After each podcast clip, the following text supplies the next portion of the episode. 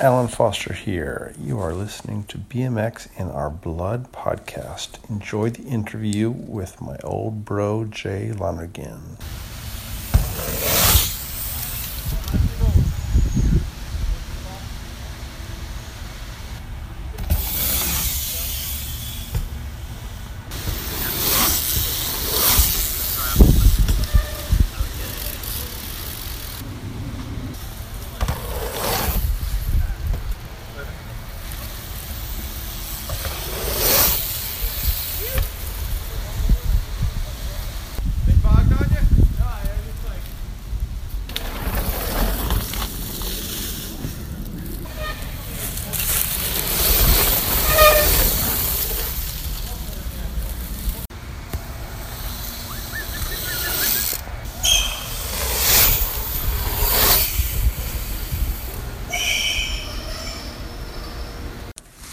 What's up, Joe? It's good to be hanging out in uh, my basement. Glad you made the trip down from Connecticut. I, I don't really stay in Connecticut anymore. It's become totally normal for me on a Friday after work to get the hell out of Connecticut. As I've told some people joking around, there's only there's only two things good about Connecticut. Well, three: Jeff Allen, Ted Nelson, Oh God! and my buddy. Nick Nick Cappy. and that's Good that's guys. it. I mean, yeah, Darren Waterbury was all right. He was, he was fast. Actually, you know, you know who was awesome is Mark Heckler. Yeah, I, I knew of him, but not a, a ton. Yeah. Like you know, I knew he was into it forever. Mm-hmm. But uh, yeah. And he, he won the number one plate for NBL. I don't know what age group it was, but it was cruiser, and Da- Darren had won the same. Had got against really really hard California dudes. Um, had won the same title, I think, at some point. It may have been like eighteen to twenty or twenty one to twenty four. I forget, but Mark Heckler won it, and he is the nicest guy. He's always like the nicest guy. So anyway. kinda So maybe like- Darren and Mark can fit in there. So there's five, maybe Five five, people from. No, I'm just kidding. There's there's lots of good people, but um, anyway, that was one hell of a test to see how this is going to work. All right, so yeah, I, all right. Now we're officially rolling, but I'll probably Rolling. keep that part because that was uh, kind of yeah. that was. Don't let me go too far on Connecticut stuff. In fact, don't don't let me talk at all. Racetracks up there. The- yeah, I mean, I had a lot of good There- memories of Connecticut. Trumbull. What? Yeah. Well, actually, that's that's the track that's probably the most progressive. Bethel does a really great job. Oh, Bethel. Yeah, raced. I was never good there. no, you were good when you went to Pondbrook, the trails where I have you doing that invert Oh. that I use every year. I post a picture of you doing that invert. Um, but that was those are the trails kind of near there. So if you remember, we would race the national and, and then, at go there. Yeah. I mean, we I would do think that I remember anyway. Joe Phil there in his Coca-Cola uniform blasting some sets. Yeah, yeah. Well, they were they were kind of like resi landings because it was so sandy. So he would. kind of was Resi Land. When you think about it Yeah, it day. was when the when, when the landing of the jump goes out steep. at, at a thirty degree angle, maybe. I guess that's the way you you'd say it. land uh, pedaling in a wheelie, you know. Right. Oh man, that place was so popular to go to at during the national, and it, but they were fun. Don't get me wrong. At the time, they were Yeah, that's that was BMX. Just pictures of Brett getting crazy, air gang, and just it was fun. trails like today wouldn't even have made sense back then. Trust me, I know because I left back then and I came back now, and yeah, after five years, it's starting to make sense. yeah, it's, uh, Um, it, we all grew together. we did, we did, and we talked about this earlier, and I think it's amazing to be. Uh, it, it's so easy to reconnect. Welcome to the BMX in Our Blood. I'm here, with Jay Lonergan, and the timing for all of us is, is great because you've had a pretty busy past month, I would say. I've been busy. So uh, let me say real quickly, thank you to Powers Bike Shop for sponsoring the, the show, and um, and definitely check them out at Powers Bike Shop or Powers. He just got a yeah Powers BMX Museum BMX Museum. He just got his hands on a pink Hutch Trickstar.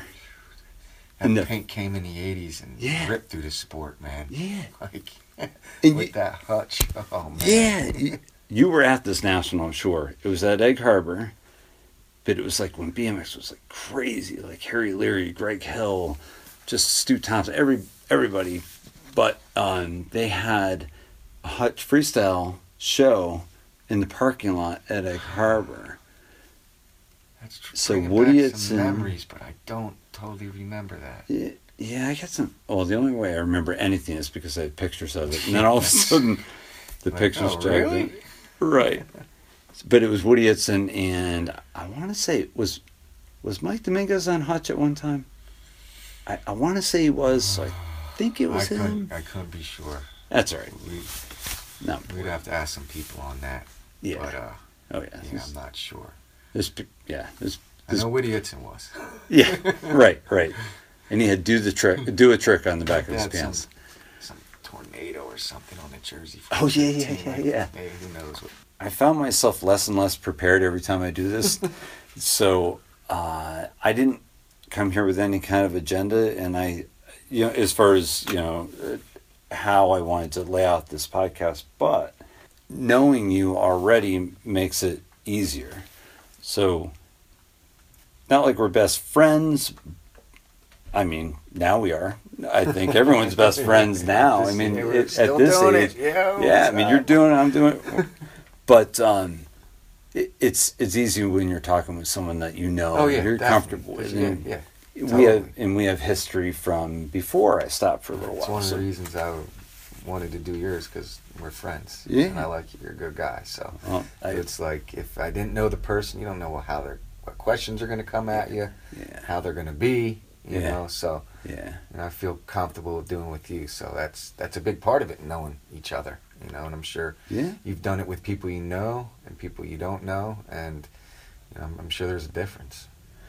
There definitely is. Uh, fortunately, the guys that I don't know real well are, are guys that come from either California or Texas, uh, and they they're still super super nice, super polite, but I don't really get to know them until we start talking. You Right, know, so it's, whereas you and I Know each other. already know. So we, hey, the good news is for everyone listening, we're going to get to stuff a lot faster because I don't have to get to know Jay. Although I, I do want to ask you some questions for, you know, for the people listening that don't realize how long you raced, how your family was involved, uh, and maybe we should start with that. From what I understand, you started in like '81. Yep. Um, but what I'd really like to hear about is your your family's involvement in BMX when you started, you know, to whenever. It, it all started with my mom. Yeah. My mom heard a commercial on the radio, and I'd been riding bikes, you know, jumping jumps and you know, not jumps, but you know, dirt mounds, and you know, set up, uh, build a little lip and jump for distance and mark the landing with a stick. You know, I've been doing doing that all around the neighborhoods and and riding. And my mom heard uh, a commercial for the new BMX track in town, and she's like, "Do you want to race?" And without hesitation, I was like, "Yeah." So she drives me to the racetrack. We get in the parking lot, and I start crying. I don't want to race. I don't want to race. My mom's like, "Brought you here? You're racing." Like ah. So I I like this woman there. already. we just talked about this story, and she's like, "Oh, I wasn't a good mom, was I?" I was like, "Well, No, you were a I'm great still mom. riding." so uh, yeah, so I go to the racetrack. and We between then, I when I agreed to race, I didn't have a BMX bike. I had a Mhm. street bike with a banana seat and a big hmm ape hanger bars or whatever you call them. So we had to convert the bike into a BMX bike, and uh, so I got new seat, new handlebars, and one of the coolest things ever. I'll never forget it to this day. I they called me in the kitchen, and my dad had something for me. He's like making me guess what it was, and he had something behind his back. It's making this noise, making this noise, and I'm like, what is that? Did not know what it was. And he pulls out my first freewheel. Was like, a freewheel? Because everybody had coaster brakes, you know, only Yeah, the yeah, yeah. serious BMX bikes Right. had freewheels. Right. But the way my dad was, he was a do-it-yourself guy, so I just didn't go get the brand new bike. You know, we converted a, a street bike into a BMX bike, and he, him pulling out that freewheel was Mhm. like, yes, I'm gonna have a BMX bike. Put it together. We turned a football helmet into a BMX helmet. Got a Jofa mouth guard. You know, uh, so that was my first race. Kind of converted BMX bike with a football helmet, and I went and I raced eight beginner in the fall of 1981. I won all three of my motos, uh, won first place, and have not stopped riding since. it was uh, real. I still can remember a lot of it pretty clearly, Yeah. you know, and it was. Thank goodness she made me race. Yeah. I don't know what I, who I'd be or if I'd be doing it. right. No right. idea. But man, that changed my life that day. Yeah. You know, I won and, and had a blast doing it and saw this whole new world. And the track was literally 15 minutes from my house. And I still, is Louise Moore Park, and I still blame, uh, give props to that track creating the, the Mhm. scene we've had around here Mhm. for years. Because even before Posh and all that, yeah. we had a great scene. Even before like this sales trails crew, my first trails crew in the late '80s, there was a bunch of older BMXers that I would see ripping around town and at the racetrack. And you know, back then, pretty much your local racetrack, everybody like lived in your town, Right. so you'd see them around and uh-huh. yeah. So it was. uh That's how it it all started for me. I raced three races that year. hmm Oh, and then that next spring, my parents bought me my first BMX bike. I'll never forget it. We went to Easton Schwinn, and I wanted a Schwinn Scrambler. I wanted one so bad. The mag wheels, the blacked out tires. They had them on display, like up on this rack, and they looked mean. hmm I was like, I want that. I don't know how to. My mom was right. She's like, we're not going to get you that one because mags aren't as good as spokes for racing. Your mom knew that? I don't know how, why, yeah. Wow. So I ended up leaving with an Yeah, 81 yeah. GT. And it had spokes, and she was right. And that was my first real race bike. And I uh, was novice. I was nine novice. Right. And they didn't have a big enough class, so I had to race 10 expert. The guy Mhm. I'm still friends with to this day, Keith Bodner, was 10 expert, Uh-huh. and he kicked my ass by a straightaway. I have pictures. And you were the same age. I was a year younger. He was 10 expert, Oh, okay. I was 9 novice. Sorry, so he was that. very good Mhm. already, and I was just getting into it. But that's fine because I learned to lose. yeah. You want to live a good life, man. You got to learn to lose because you're not going to win everything. So I learned to get my butt kicked, and then I made my way up to expert, and I had to race this guy Jason Gigliotti, and he beat me every race. He was real good. I Yeah. ended up starting. I rode for Action Wheels Bike Shop by this time. Larry, R.I.P. I miss you, buddy. He sponsored me as a young guy, and but Easton Schwinn was like the team to be on. If you were good, like the best, that's Uh-huh. the team you're on. Yeah. So Gigliotti was on Easton Schwinn, and he, he kicked my butt, but not as bad as Bodner. You know, I he was my age, and by that time we were both expert. And I started training at a young age. I think my parents even turned me on to it. I, I started doing uphill sprints before school. Like I get up before elementary school, do sprints, and I started getting better, and better, and better. And I was like, wow, man, you like training pays off. If you work at something in life, you can like get better at it. I, I saw the progression. That was my first time in my life. You know, I played some baseball. I did, you know, basketball, but I started seeing the rewards of training and finally got to the point where I could beat him and he quit.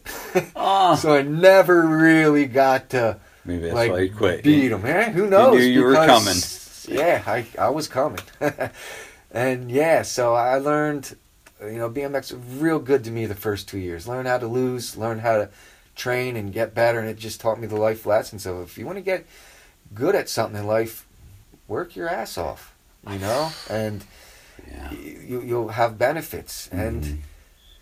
that's you can carry that to all different aspects of life you know Mhm. and the whole learning to lose thing i had to learn to lose because i was losing and i didn't like it you know i handled it pretty good but i didn't like it and i just worked at it and those two life lessons and the bmxing that and then so I, I at this point you know i'm expert so i'm very into bmx and Mhm. there was like I don't even know if it was 16 and over, but there was an age class where guys, there was like six of them, and man, Yeah. they jumped the triples, they jumped the tabletop. I was into jumping right from the get go. I, I just wanted to jump my bike. Right. I'd stay after the races to learn to jump the tabletop. I try to jump the triple. I got Uh-huh. pictures of both. But uh, the one guy had the GT uniform. The one guy had the Diamondback uniform. The one guy had the Hutch uniform. The one guy had the SE uniform. And as a Yeah. kid, I would just stand on the sidelines and watch them battle it out, and all those different like uniforms, and that that stuck with me. It was like Mhm. so rad, and that inspired me to learn to jump these triples. You know, they were a bunch of years older, you know, teenagers, and here I am, little kid, like trying to jump these triples. But I would just stay after the races and try and try. So that was cool seeing all the because then I got really into bikes, like oh the GT, the Diamondback, you know, like Uh-huh. never had a Diamondback, but you know, like I just I was always into all the different bike companies and the riders, and Uh-huh. it started very young because of that class when they raced each other, they went for it. They would battle down the last straight, and Yeah. I have vivid memories of that to this day too. That was that was really cool. That was at the same track. Same track, yeah. That was all the first couple years, you know, and then eighty. So I started in eighty one. By eighty four, I raced my first national, and that was in Howell, New Jersey. Back when the nationals back then were two days, Mm, one right. track, and so that was the first time I went and saw pros that I've been seeing in the magazines. Was that War of the Stars? Yes. Years? Okay. Yep, All 19, right.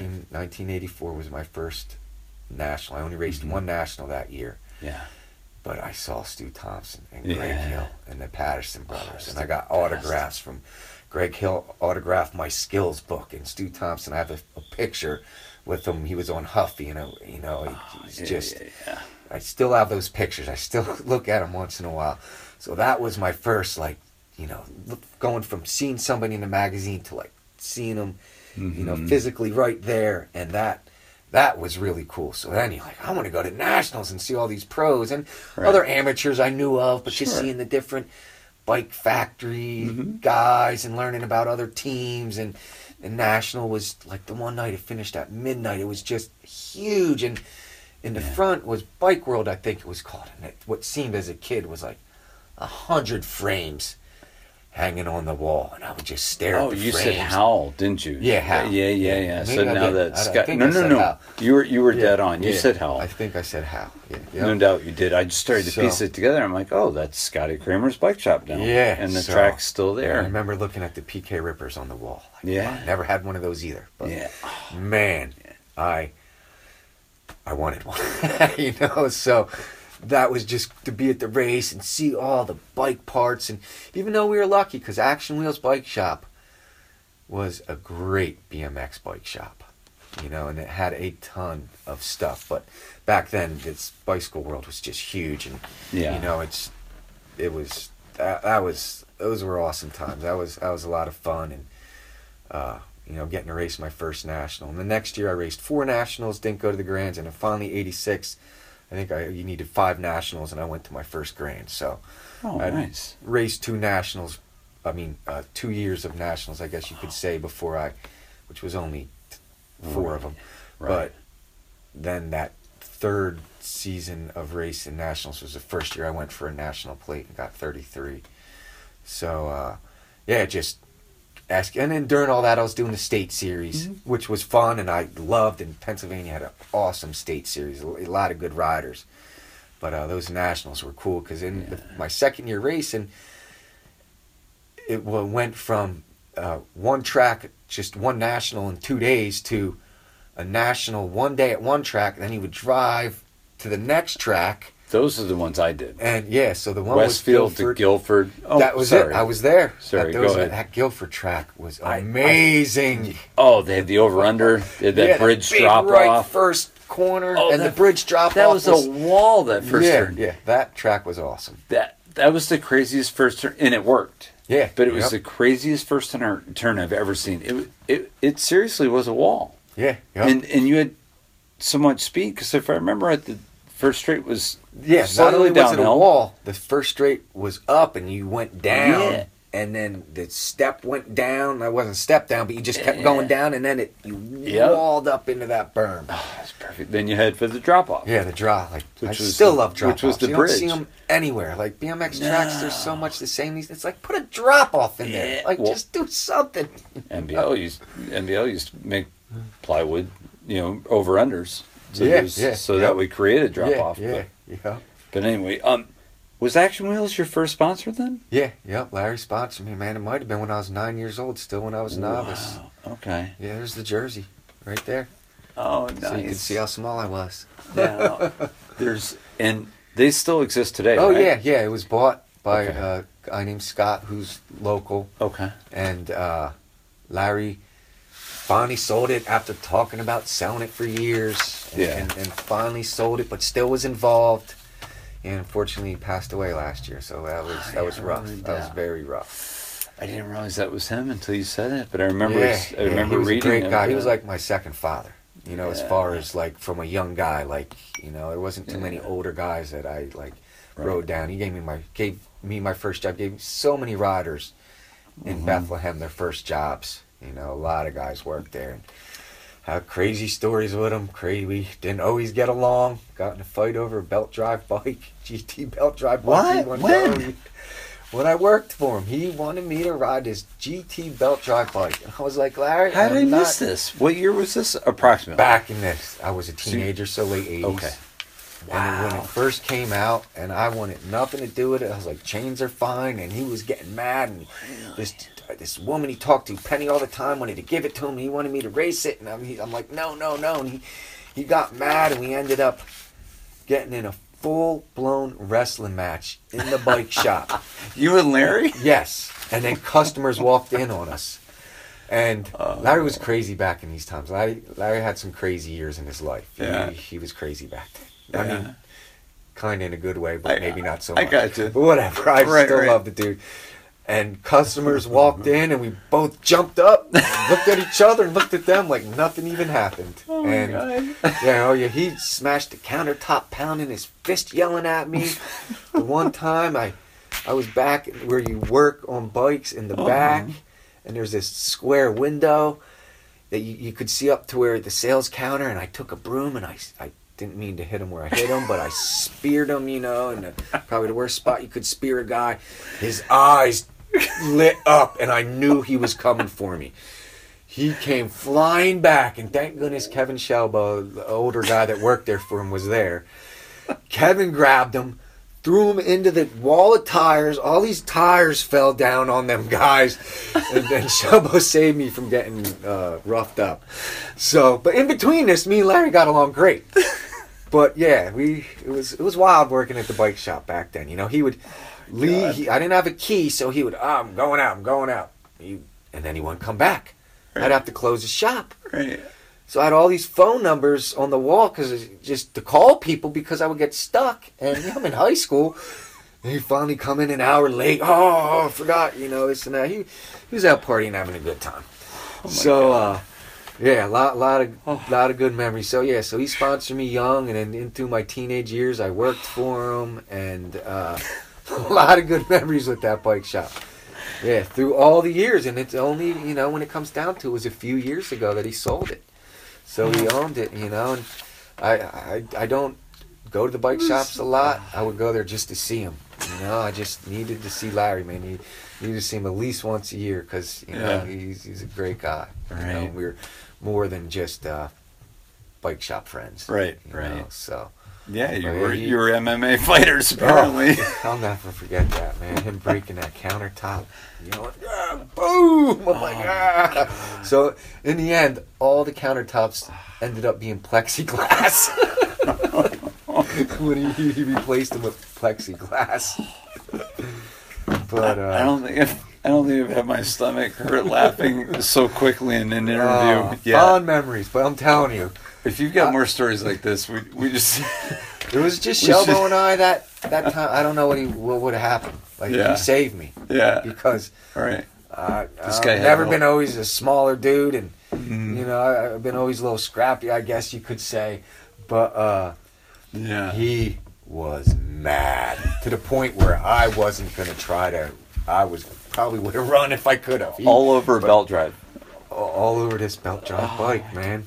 I can't believe I can't remember there being a belt drive back then. But of course, as you This may know now, 90. I'd lose track of the years. It No. couldn't have been 90. It- I was working for him. It was it, late 80s. it doesn't matter. I mean, it was the one I'm thinking of, the one of the first belt drives I saw. Maybe it's, maybe it's because I was gone for a little while in between, from 97, 98 till 2014, I think. Yeah, they did a little. But- But tried again. They did because the guy, this guy won ABA number one, the number one amateur cruiser title on a belt drive bike. Oh, really? Yeah, and this was a bike, I Look believe. Uh, I may have to be corrected on this, but that company, Yes, Y E S S, I believe they're Canadian.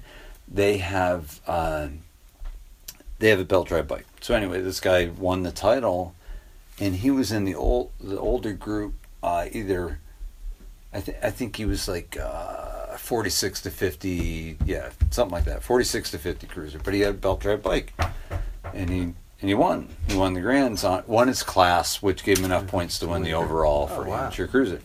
Yeah. So anyway, that was I had no idea GT had a belt drive. Yeah, they tried. I, I never even saw it. I just turned it down with just Right. hearing about it. I was like, I don't Right. a belt drive bike, you know? I'm, I'm riding a I'm- chain. it's probably going to come to me later. It just feels like a surprise to me. But but anyway, I was just telling someone during the last interview, I'm like, you know, having a, a horrible memory is awesome because everything's new, even if you're telling me the same thing every day. Yeah, It's yeah. new every day. Yeah, every- this is great. This, Oh, yeah, that's right. this is so exciting. I love it. I love talking to this guy. Hey, Jazzy, What's up, kid? you be part of our the podcast You with your dad. hi? Say hi. A little louder. Oh, you know what you do? You you. Say hi to this microphone Yeah. right here. It's Say like hi. it's Go like say a. s- hi. It looks like a squirrel without it being a squirrel. Come say say BMX. It's talking to that. Right there looks like a squirrel. Say say BMX. You go louder, little louder, little louder. Louder. Hi, squirrel. Uh, yeah, you don't have to, kid. All right. Yeah, say hi. yeah, you say, Okay. All right. you go Okay. back. Yeah, we're talking. It's recording. Yeah, Yeah. we're recording. Thank All you for stopping Yeah, down and saying down hi. and Saying hi. Yeah, good stuff. Uh, oh, by the way, I don't I don't want to uh, forget to say this, but All right, kiddo. uh, let's see. So, Andy, is it Sterlachini or Oh, you got it. Sterlachini? Okay. BMX World probably thought it was Sterlachini. Yeah, It is Sterlachini. I'm getting a little Just better like this. most but- people who call me, they always put the R after the G, Lonergan.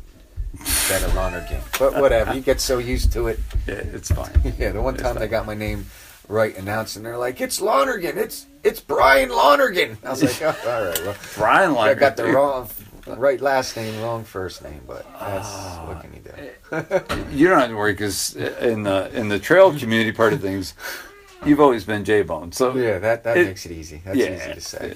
pretty simple. But Yeah, so Uh, Andy's a uh, longtime friend, and I've known him since the early days of BMX. And Uh-huh. he lived in, in town and was part of the first Sales Trails crew. Mm-hmm. But I know him pre that because my first year racing State Series, it was easier for me to race the Jersey State Series right, because of the tracks were closer. yeah, Then they cut that off, and then I had to race PA.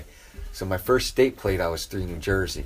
But Andy, I met him then, right. and then somehow he moved three houses from the first sales trails. Whoa. And we already had a little crew, and we were all racing. uh huh. And he moved, so it was like just you know another awesome crew member moving in, and we just crew got bigger, and you know it was it was a good time. That's awesome. Yeah. Well, the reason I brought him up is he. Uh, I reached out to him because him and I have communicated quite a few times over Instagram.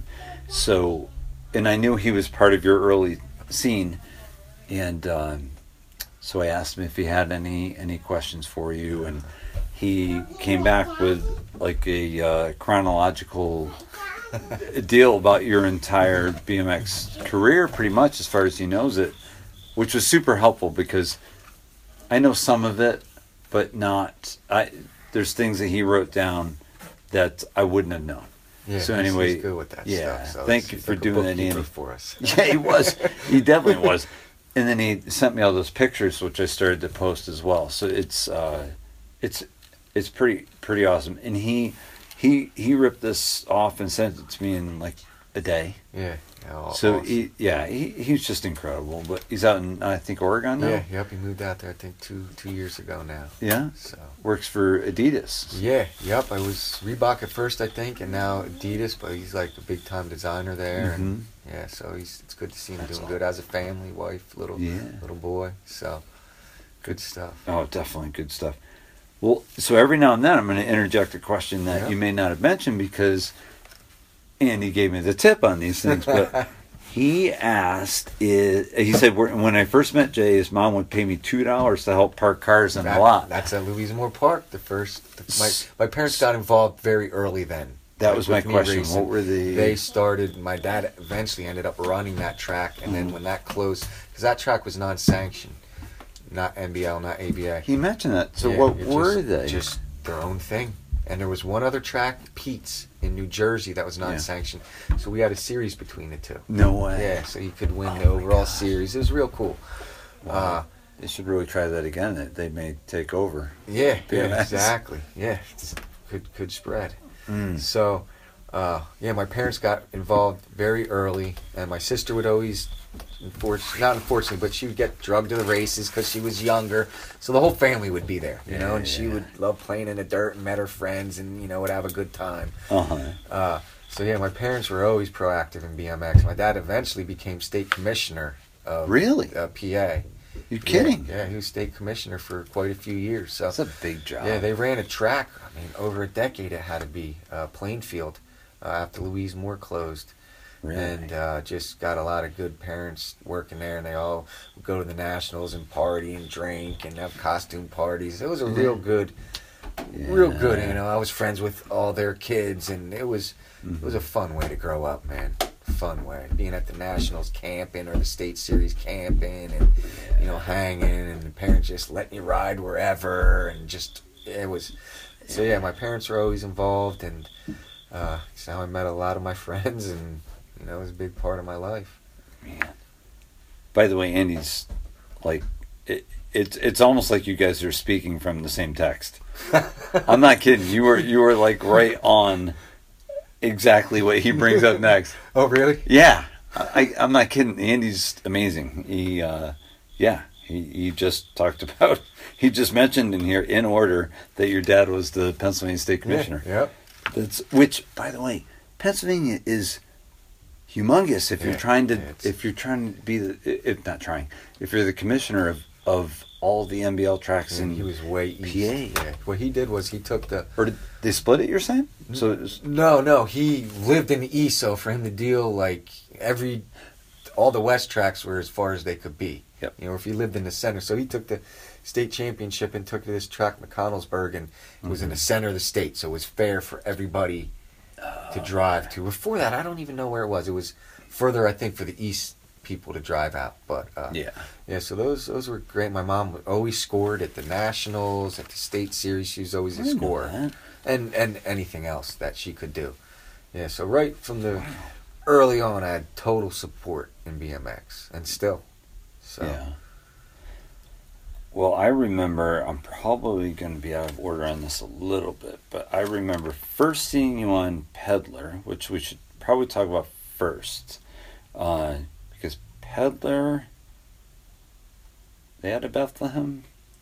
Pet was. no, they're in Lansdale about. Uh, Well, actually, they still exist. I oh yeah, they still do. yeah, yeah, yeah. About Doesn't- man doesn't about half Keith- hour south. Doesn't Keith Gower work there? No, no, he doesn't. Gower actually, I still see and hang with Gower. He Yeah? uh, he has a different job. Oh, he does. Okay. Uh, Did he ever work there? I must be confused. No, no, he worked at Action Wheels. Okay. He worked there. Yeah. Chet worked there. Joe Rich worked there.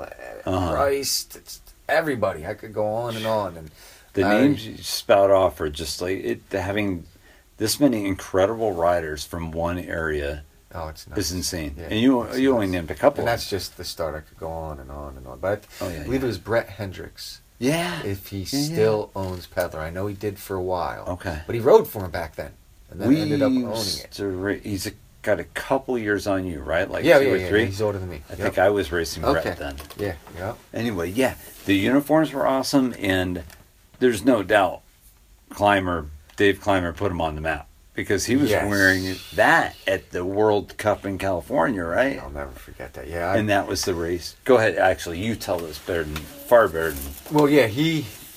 I remember. Dave inspired me from a very young age, and Uh-huh. he still does. Yeah. You know, he hasn't ridden in how many years. Like I still draw inspiration from the past, and always will. And when I met Dave, he was in a GT uniform. That's how long ago it was. He was a teenager, and I was a very young teenager. And what I remember, uh, he, in between, at the end of the races, in between races, he never took his helmet off because he was always riding. He rode so hard. So after the races, we would, you know, the big thing was to stay and jump and do your tricks on the doubles out there because you Right. wouldn't necessarily do it in the race, but you're like, I want to, you know, hit that jump and do a one footer. so I remember Dave from back then, and I would follow him, and and she would do a no footer, and I'd try to do a no footer, Uh-huh. and you know, so and I loved watching him ride from way back then, and he might have been 15 expert, 16 expert, and then he got on the peddler. And then, of course, I wanted to be on Peddler, you Yeah. know, but you know, it was a national team, so you had to be asked. I was never about like asking to be sponsored, you know. So, uh, he was on Peddler, and I got on Peddler. So I'm like, wow, I'm on, I made it, you know. At first, I was on. Yeah, I had two teams, the A team and the national team. The national team had the gear uniform, said A team on the back, and so I wasn't. I didn't have the purple uniform right away. But then I got on the national team, and I was like, I made it, you know, the Bad Boy Club on the back. Oh yeah, that's right. Uh, you know, just being on Dave's team, looking up there, there's a ton of other rad guys on the team. You know, yeah. so uh, getting to hang around Dave a lot, you know, half the reason I got into the music I got into. He got me mm-hmm. into punk rock and all that stuff, and he dyed his hair, and I wanted to dye my hair, and you know, and yeah. you know, so by the time he won that big race in California, the World Cup, I'd known him for a bunch of years. yeah. So I was so psyched that he did it. And, you know, he just, I guess you could say he was unknown back then. And he Yeah. went west and just beat some big time guys. And he did some big jumps in that race. I think it was a triples he was jumping, or a huge double or something down the first straight. And he trained hard back then. You Yeah. know, and, uh, well, he, all the way. That's why he went from a skinnier dude to being jacked when he was double A because he just trained. He lifted and The natural way. the natural way, man. The natural way. I can't believe yeah, it. Yeah, I mean, as far as I know, and I lived with the guy. No, no, I don't mean I can't believe So- it with him, but yeah, the so- people he was going against. Yeah, yeah, you know. So that that was fun to you know be friends with somebody you really looked up to, and then Mhm. actually eventually end up living with him in California. And yeah, so Dave probably out of all the BMXers ever, he ins- inspired me the most. Yeah. you know. So it's uh, I love jumping, and that dude could jump. Yeah, you know, yeah, he. And he, Oh, he like he had on the back of his race pants. I don't care. He just threw. He just banged with the best of them, man. And yeah. if they were going wide, he was jumping inside and doing what he could do. You know, so I, you know, so exciting to watch race. And you know, he I was younger, so you know, he, he was cool to me. You know what I mean? As a younger dude, you know, like older Mm-hmm. Yeah. guys, you know, they yeah. it could either make funny or, or hurt your feelings a little, but you know, Dave was always cool, and his his whole family was cool. You know, his mom was cool, Right. his sister was cool. You know, I knew his dad the slightest bit, Mhm. but you know, they were a, a great family, and he only lived a half hour from here. So, Really? Yeah. Okay. yeah. So when he came to our first sales trails, Mhm.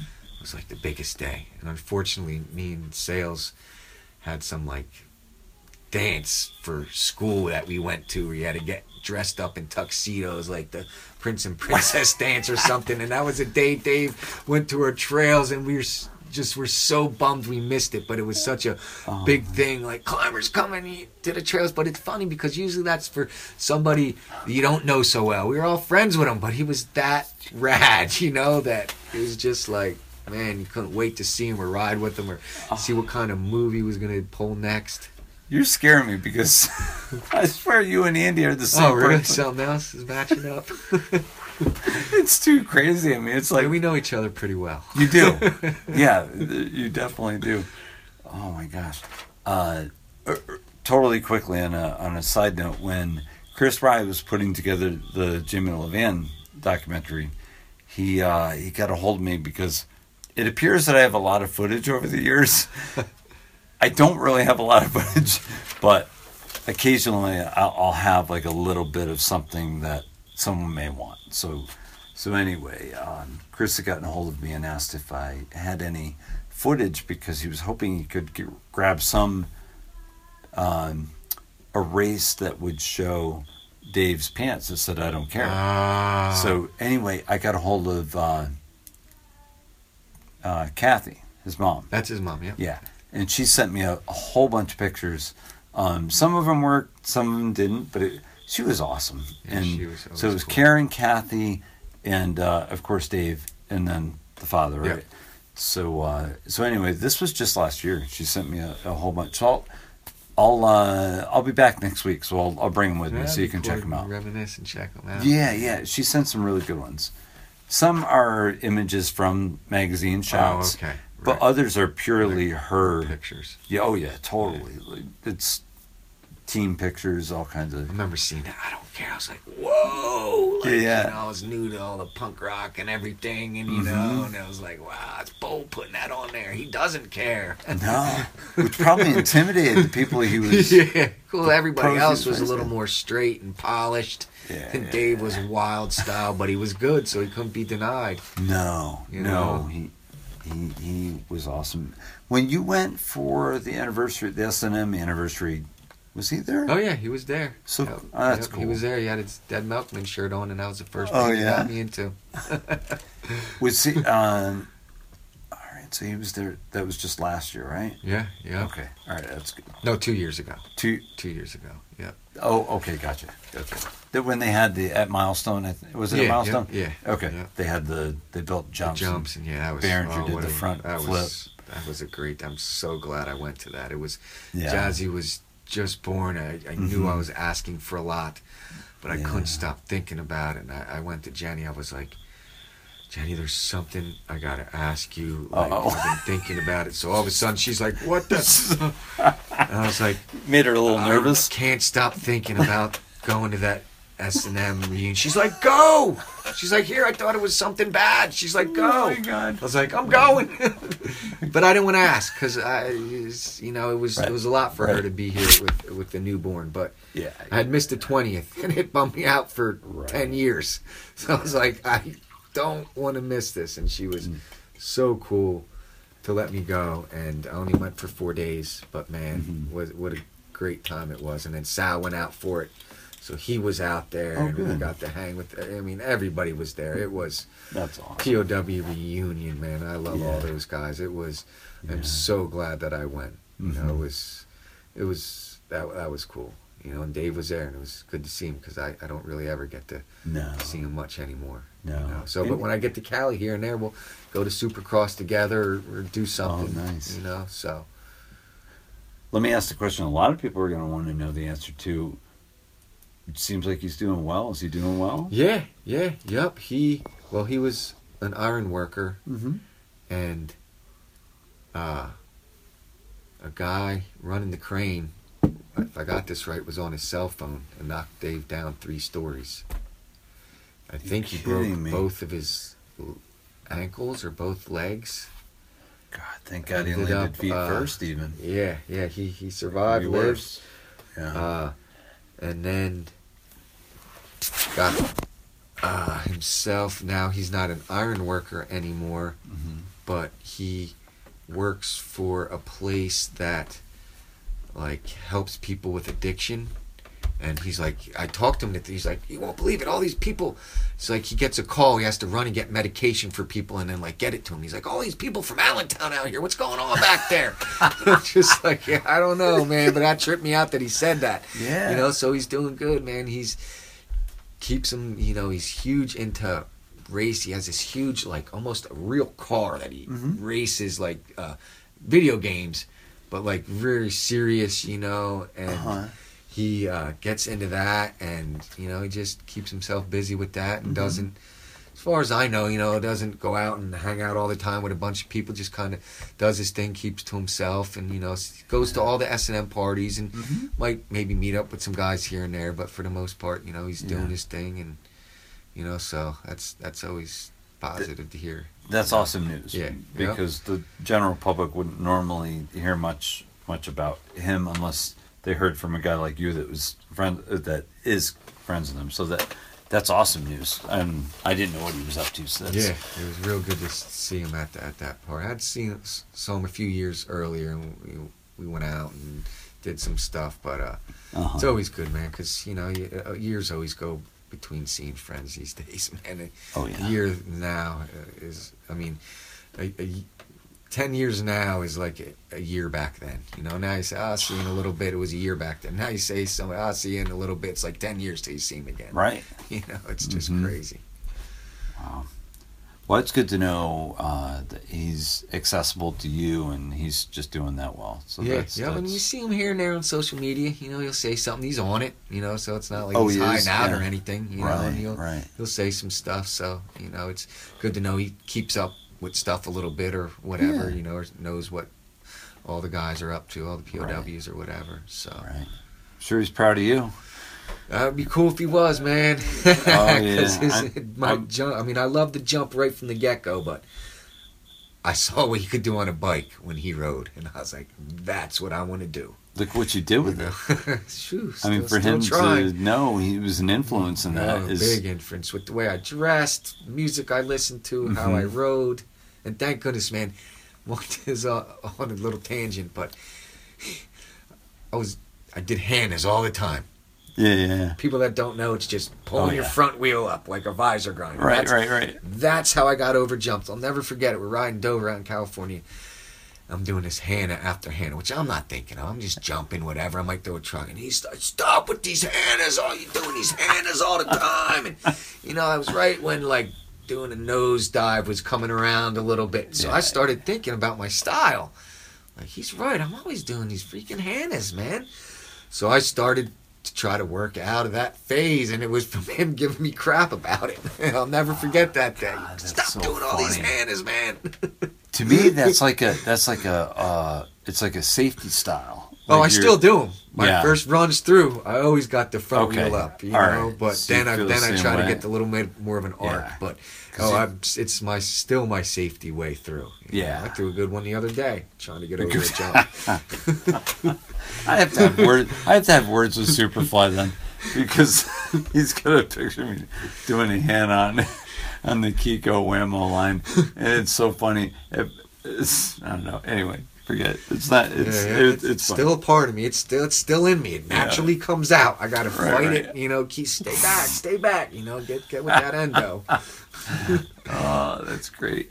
Oh man, nosediving used to be like a Robbie Morales like amazing type of riding to really nose in, Um, and now it's the only way you can yeah, ride. the only place. I it's only if you can't nosedive, don't bother. Yeah, yep. You just struggle a little bit with the steeper landings. Yeah, you know? yeah, yeah.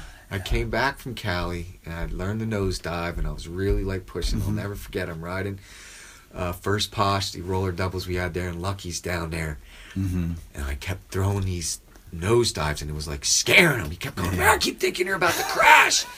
like it was so new. Like people like Uh. haven't weren't used to watching people riding with that style. It was late '90s, wasn't it?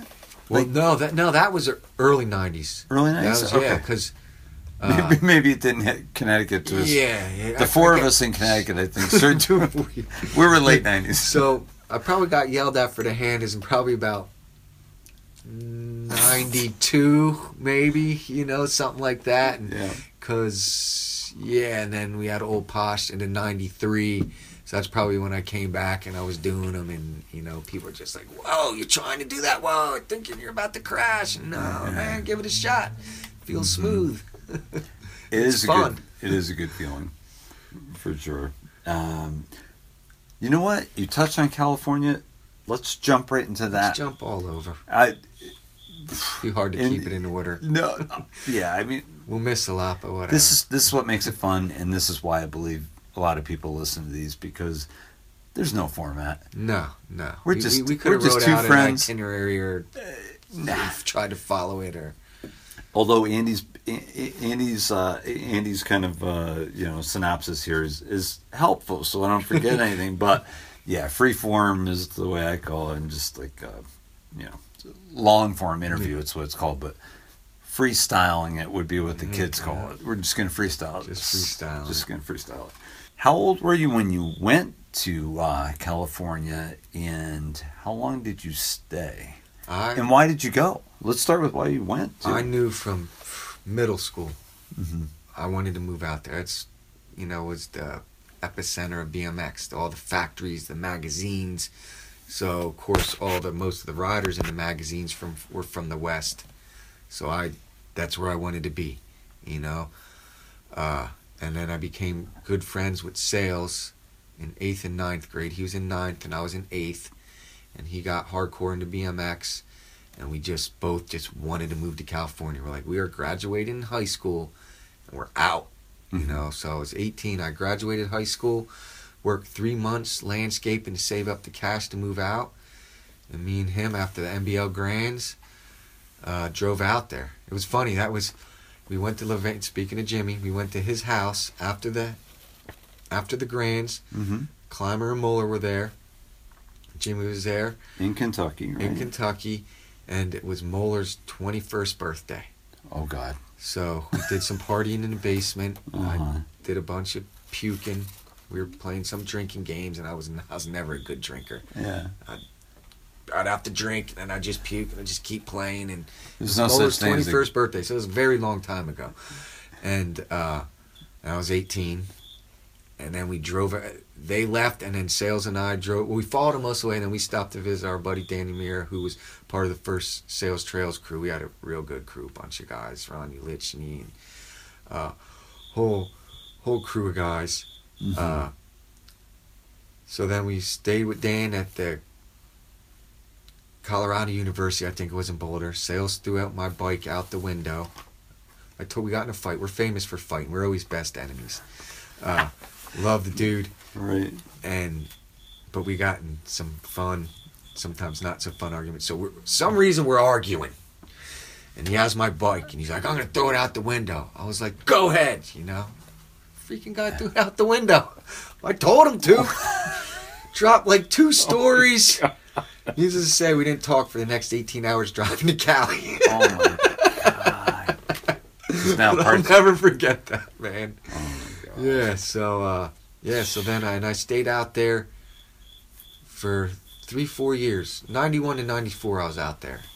Then I moved back. Okay. I started college out there. Then I moved back here and went to college for six years. And didn't get out there once during that, which felt like twenty years. So You I- did six years here, Yeah, I did a semester out in Cali. a half year. Yeah, just half, just a semester, a half year, and then I came back Mhm. here and went to school for six years and got my Gotcha. four year degree. Three Gotcha. colleges ended up taking No, I got six years to get a four year degree. Well, I'm sure you're Uh, working at the same time too. So Yeah, yep, yeah. Janitor least- for yeah. uh, Griffin's mom. really, yeah, yep. man, this Yeah, comes she- full circle with everything. She, uh, Griffin's mom had this job where she ran this like cleaning thing. That's uh, Mike, A bunch right? of the Yeah. yeah, Mike. Mhm. bunch of the ECD guys worked for her.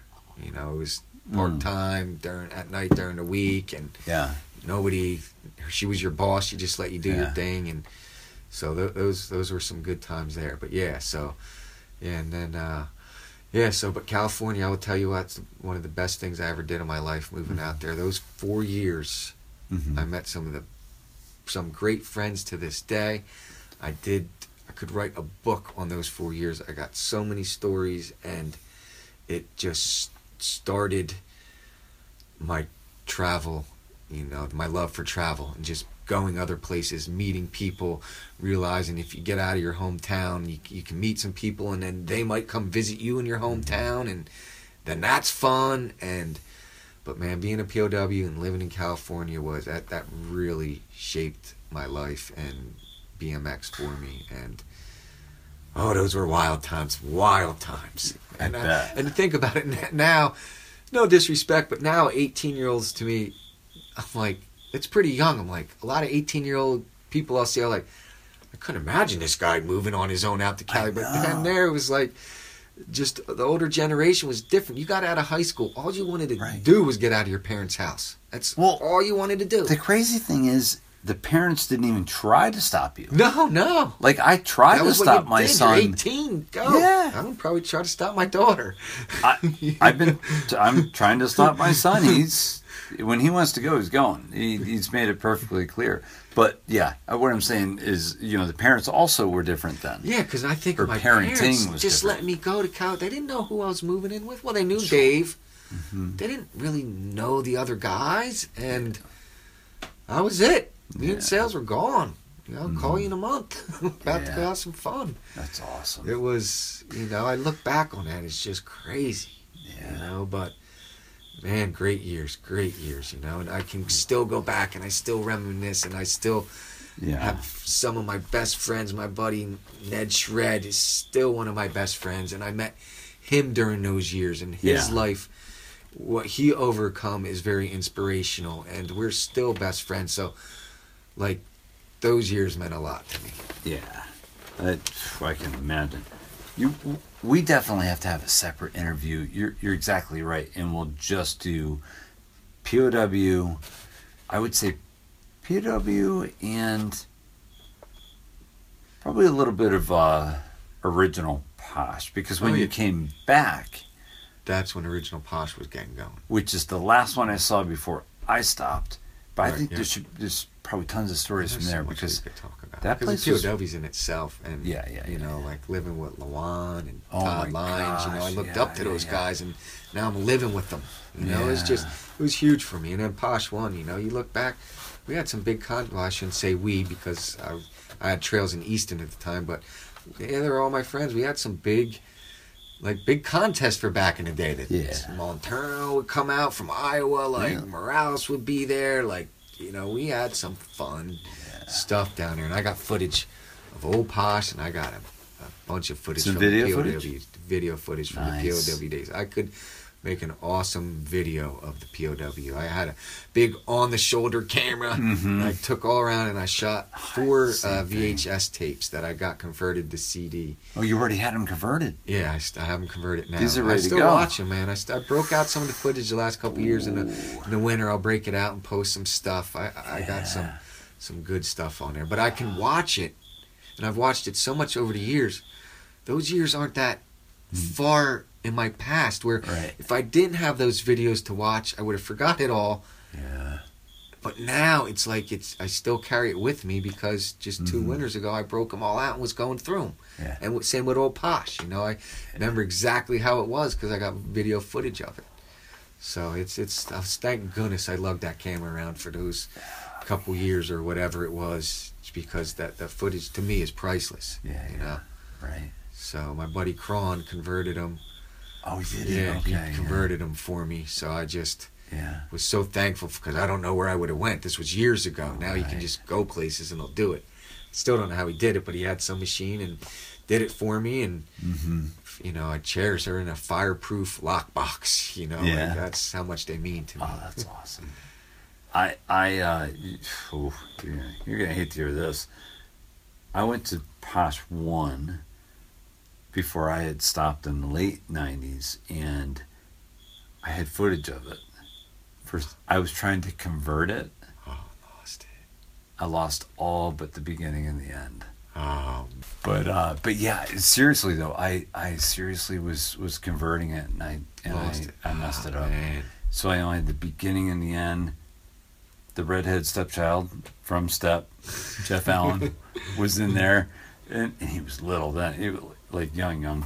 But uh, but anyway, it is what it is, and everything happens for a reason. So you have plenty of it. So I'm gonna let my mind be at ease that I Yeah, lost yeah.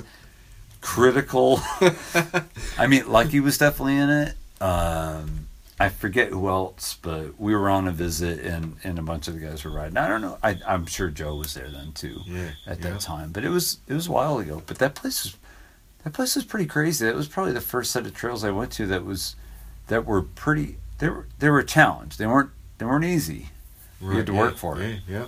Some And- speed involved, Mm-hmm. you know, and you weren't pedaling. You're, I mean, parts you're pedaling, but parts you're just holding on and about to launch a jump, and that wasn't commonplace back in the day. No. Then we had some rhythm, rhythm a little bit, not today's rhythm, but Yeah, some consecutive jumps, I guess you could say. 7 Eleven ish. yeah, yeah, yeah. Man, it's Not as much as rhythm as they had, but yeah. it, you know. Sure. So, but we had some long lines by the end, or I should Mhm. say, Mach Six built that place in, in Markey Hall. They, they had some long lines. I, Yeah. I still was building that Sal's Trails 2 all during. I didn't build it Posh Woods at all.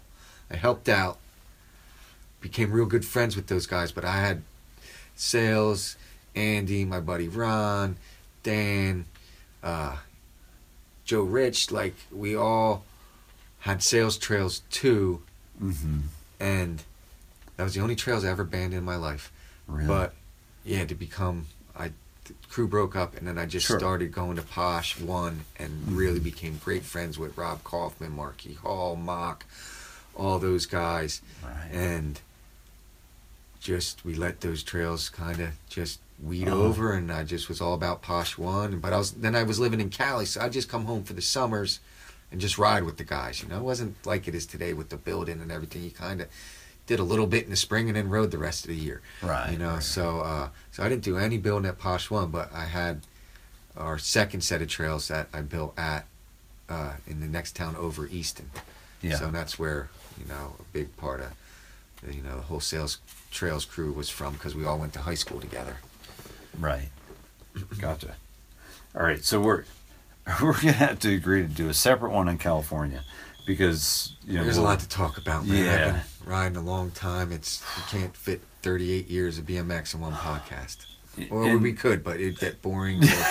it would just, Nah, don't we- it just. Well, it's, I, honestly, I would split it into two, but I, I'll be back. I'm not going Yeah, anywhere. You're not going anywhere. a little comfortable with this, you know. I, I turned you down for two years to do this. You didn't turn might- me down. You you you delayed it. Delayed it and delayed it, thinking I would never do it, or you would stop asking me. No, but just the wrong guy. because I was nervous and didn't didn't know if I would have anything intelligent or fun to say, and if I did have that to say, I was worried it wouldn't get out of my head, and I was worried I wouldn't remember anything. Nah, So, because I don't remember a lot, I don't remember a lot from the early years. I do, but I don't, you know. But yeah, so well, I'm I'm down for another one. we should. into this. We should because it would be fun. Because normally what I do is like a Garrett Burns or Brian Foster is uh, you know you're you're talking for five five and a half hours and it's such amazing conversation. You don't want to stop yeah, it and start start At what point you're like, let's Yeah. stop, you know. So yeah, instead of us being up till two in the morning, we'll we'll uh, We'll I'll I'll try it out separating it. Yeah, Yeah, yeah, yeah, So some of these questions I'm starting to realize I'm gonna I'm gonna hold off. Uh, for instance, and we'll tease people for the next one. You being a test rider for BMX Plus, Oh, so uh, yeah. So we'll save fun. those for Yeah, the yeah. next one. Yeah, I, I got a lot. Of, I got some good stories about all that. some yeah. stuff I wouldn't want to talk about that I'd make myself talk about because You stopped racing in what? Probably just after me. I think, trying to forget 97, about it, 98. man. No, I made it to 2001 possibly. Oh, nice. You, Yeah, you went I three think- years behind me. I think 2001, and what kills me the most is I have not been on a gate since. Really? I've not done a gate start. And I, growing up, my dad built me a gate. I always had a gate. I I've saw done a million pictures. gates in my life. I told myself when I'm done race, when I was done racing, I was burnt because I was Mhm. doing posh hardcore, racing hardcore. Clips came in. I had to train twice as hard to, To get beat by clips. guys that weren't beating me a couple weeks ago, or they would beat me to the Mhm. first straight, and then I have to pass them, and I almost crashed passing them because they were squirreling. Yeah. It just got to a point where I was. It mostly was the traveling a couple times a week. I just got a, a month. I just got burnt on it, And I always told myself, you're going to stay in good enough shape that you can get on the track anytime. Well, Mhm. that didn't happen, kind of. And I always thought I at least would go to a track and, and practice and, and ride, Uh-huh. and have not been on a gate in 20 years. And that makes me sad. But that's another story. That's okay. That's all right. Yeah. It's understandable because it's such a con. It- and we were programmed that way for how many years? I started in '83. You started in '81, and you're younger than me, so you had some pretty. I, I, I don't always like this word, but your formative years.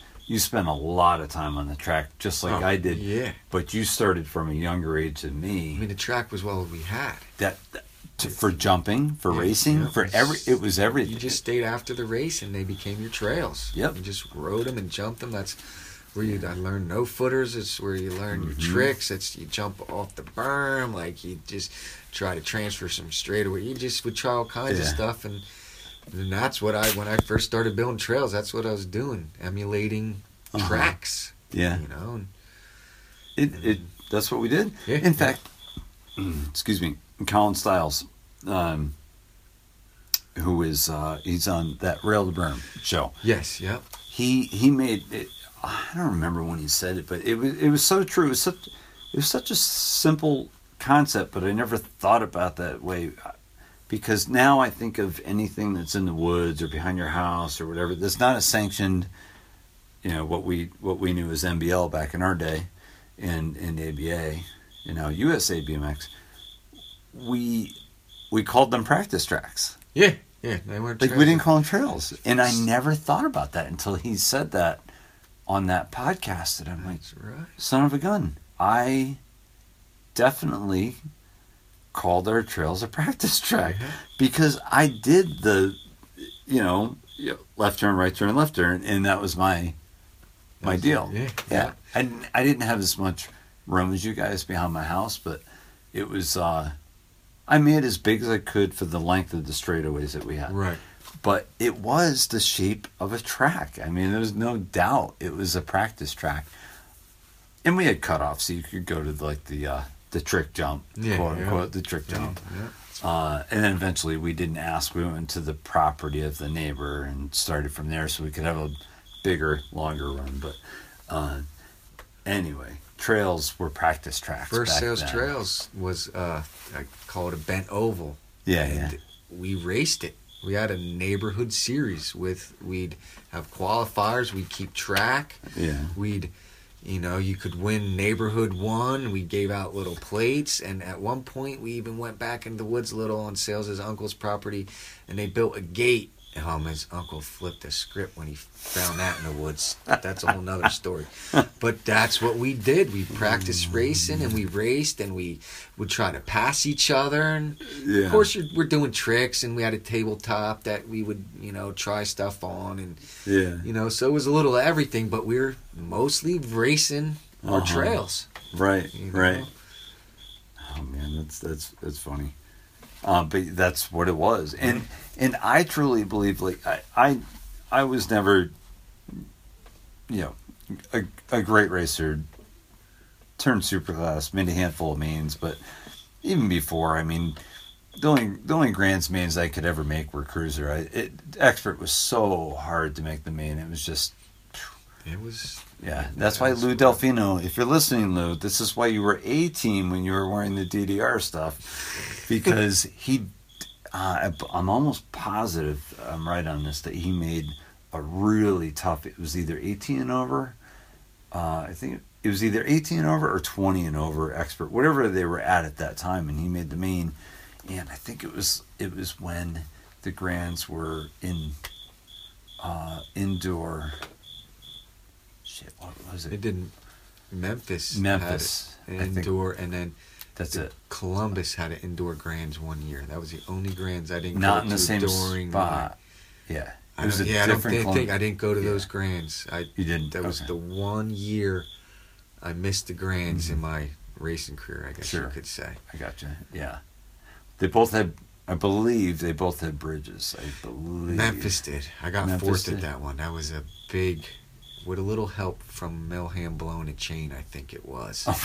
But I was I was flying at that race. I was Uh-huh. racing good that track. Yeah. I loved that track. It had some sketchy stuff, It was a lot. It was like Uh, ABA, really. yeah. I thought it was like an so ABA track. I, I made that main in super class and Mhm. it was one of the first ones I made and man, I was I think- psyched. I think uh, the the pre, whatever they call the race before the Oh pre-race, yeah, maybe. yeah, the, the night before. I'm because there's a picture in something, man. I don't know what magazine. Um, but he's leading it. I, I want to say it was that one I wouldn't put him past leading it because anybody because uh, he, he They'd have the US to beat anybody. oh, absolutely. it's Doctor Smooth number two. Oh yeah. Um, Craig Reynolds being one. Um, but anyway, that would have been the President's Cup day. I'm sorry, not President's Cup. U.S. Open day, and then the oh, were after right, it that. was Cool stuff. So you missed the Columbus one, but yeah, why was I even talking about that? I don't know what I was bringing that up for. Um, Something about I know we're talking about trails being race yeah, practice tracks back in the day. Yeah. Somehow, some we're talking about grands. I because I don't. My mind goes all different ways. I'm. It's it's true, man. The the age thing. I know they say age is just a number. I think what they meant by that is age is just a number of your IQ goes lower and lower. that number is what they're talking about, not the one I thought. yeah. Pretty messed up. Um, and then re- we can keep this really really quick. Toward the end of uh, you know me racing in the in the late '90s, uh, Spooky, which was we had that team under the name Spit, uh, which was Kevin Hopkins, and he had me. They were manufacturing in Connecticut, and a lot of mountain bikers would know because Spooky was pretty big with mountain bikers, and they continued to be after they sold the company after you and I were out of it. Um, but they had me run that that uh, the BMX racing part of it, and it was you, myself, Frank O'Reilly, and Eric Brownell. Yep. so we it was all super class. Yeah. I, I picked an all super class team. team. All right, let me fess up to something right now. We- When I was given that kind of opportunity, that kind of uh, um, kind of, I don't want to say free reign because I wouldn't waste anyone's money, but I'm like, all right, let's do a super class team. Like it's, you know, bring it up a level, and not have like an 11 year old amateur and not try to satisfy all the other classes. Right, yeah. We're trying to get some exposure, so let's do some. Everybody's- let's do all super class because one of us is bound to do something. That's, that's what the kids are running to the fence to watch. exactly, You know, the pros. They should be. So, it should be. yeah. See, I, of the four, I was definitely the worst. But you know, Eric Brownell always had flashes of Oh, brilliance. yeah. That guy Oh, had yeah. some strength. Frank And then- was strong. He Well, was a Frank- good racer, man. I was just happy to get Frank out of a hockey jersey and into a regular Yeah, yeah, yeah. regular jersey. Not on the Rangers. You're on Spooky or Spit, whatever. So uh, anyway, so you were on that that and I got the, team. the only time I got to ride aluminum frame in my life. So that was cool. I enjoyed getting. I, if it wouldn't have been for that, I would never rode an aluminum frame. Right. But and you did was fun for a you did bit, man. well, I believe. I I can't remember. I can't honestly. separate the years. I don't I- know how. I did that year. Well, it, it really only went for a year and two trade shows that I went Okay. to. And then it kind of dissolved. But you know what? They gave BMX a shot. Yeah. We tried. It was fun. Gotta try. And And I had three of my friends on there that I that you know will always be friends and and it was pretty it was pretty cool. It was kind of the you know, obviously if you're going to choose to wear all black, you're obviously, you know, yeah. like you got to worry about us but you know but anyway that that was that was fun and that's that's a memory that i'll never forget Oh, between yeah, you and too. i Me And- too. Yeah, and it was. it was it was cool I just being asked to be on a team Mhm. felt good. You know. So, from the beginning right ever yeah, since just you know, just when asking to be on spit, like, oh, you're thinking of me, like, Yeah, yeah, yeah. let's do this. right You know, so right it uh, it was it was good to be on the team, and it was great that it was all super class guys because we'd all root for each other and you know Yeah. help each other out and right right and if you took if you were in fifth and you took out your teammate for fourth to make the main well, one of you still is in the main, so you're yeah. still we still won. Don't worry about yeah, it. Exactly. But uh, yeah, it was it, it was a good time. But um, but anyway, let me look through this real quick, and then I'm going to go to some Instagram questions. And Yeah. uh, bu- bu- bu- bu- bu- I got I got to tell you it, it, another complete digression, but it's so weird. Whenever I think of Eastern PA and Bethlehem in particular, I always think of the band live because because Ed Kowalczyk, right? Is this the lead singer's name? Yep. Isn't he from Bethlehem? Well, I know the band Lives from uh, York. Oh, it's York. All right. Maybe he originally was No. from Bethlehem, but I know the band. No, I screw all this stuff up. But at least I got the state right. Yeah, And yeah. kind of the end of the state right, the correct end. Yeah, yeah. All right. You know, rock and roll wise, the one thing, the only thing we got going for, I mean, there's some stuff, but Yeah. Billy Joel sings a song about Allentown, Oh, yeah. which is just the next town over. So, but he's actually singing about Bethlehem. Yeah. Steel, but for some reason he's singing about Allentown in that song. So we got Billy Joel singing singing about the Lehigh Valley, but yeah, so no lives from uh, York. Oh. well, they were around for a while, and and still he's he's uh, on his own now. No, they but, um, live actually just did.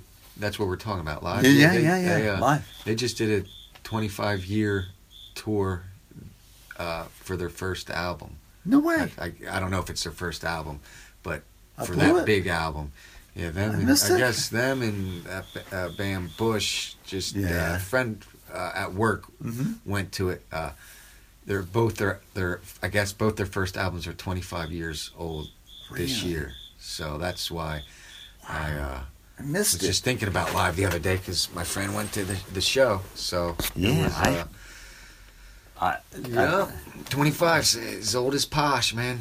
yeah. twenty five years. Yeah, Every- hey, I'm got ri- that twenty five year thing going. I'm rocking the shirt I right like now. that. I Look didn't at get one myself, man. We we sold out, so I, you which sell is a good thing. I I got to get more made because I didn't get one, and I love that design. I- Did Tasha do the she did that hand drawn, like I- I got to shout out Tasha. Ever since I met her, Tasha, Tasha is forever giving. She does far more free work than she does Oh, money work, shit. and and she's amazing. And and that I, because she's so creative. I mean, the shirt is just.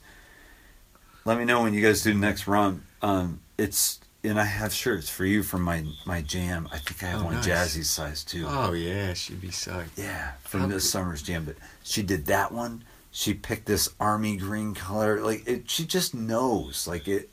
her design work is amazing. It is. is. Um, our flyers have been killer this year. That yeah. Like, and uh, it's just, I love it. I, I, I feel bad that we can't pay her.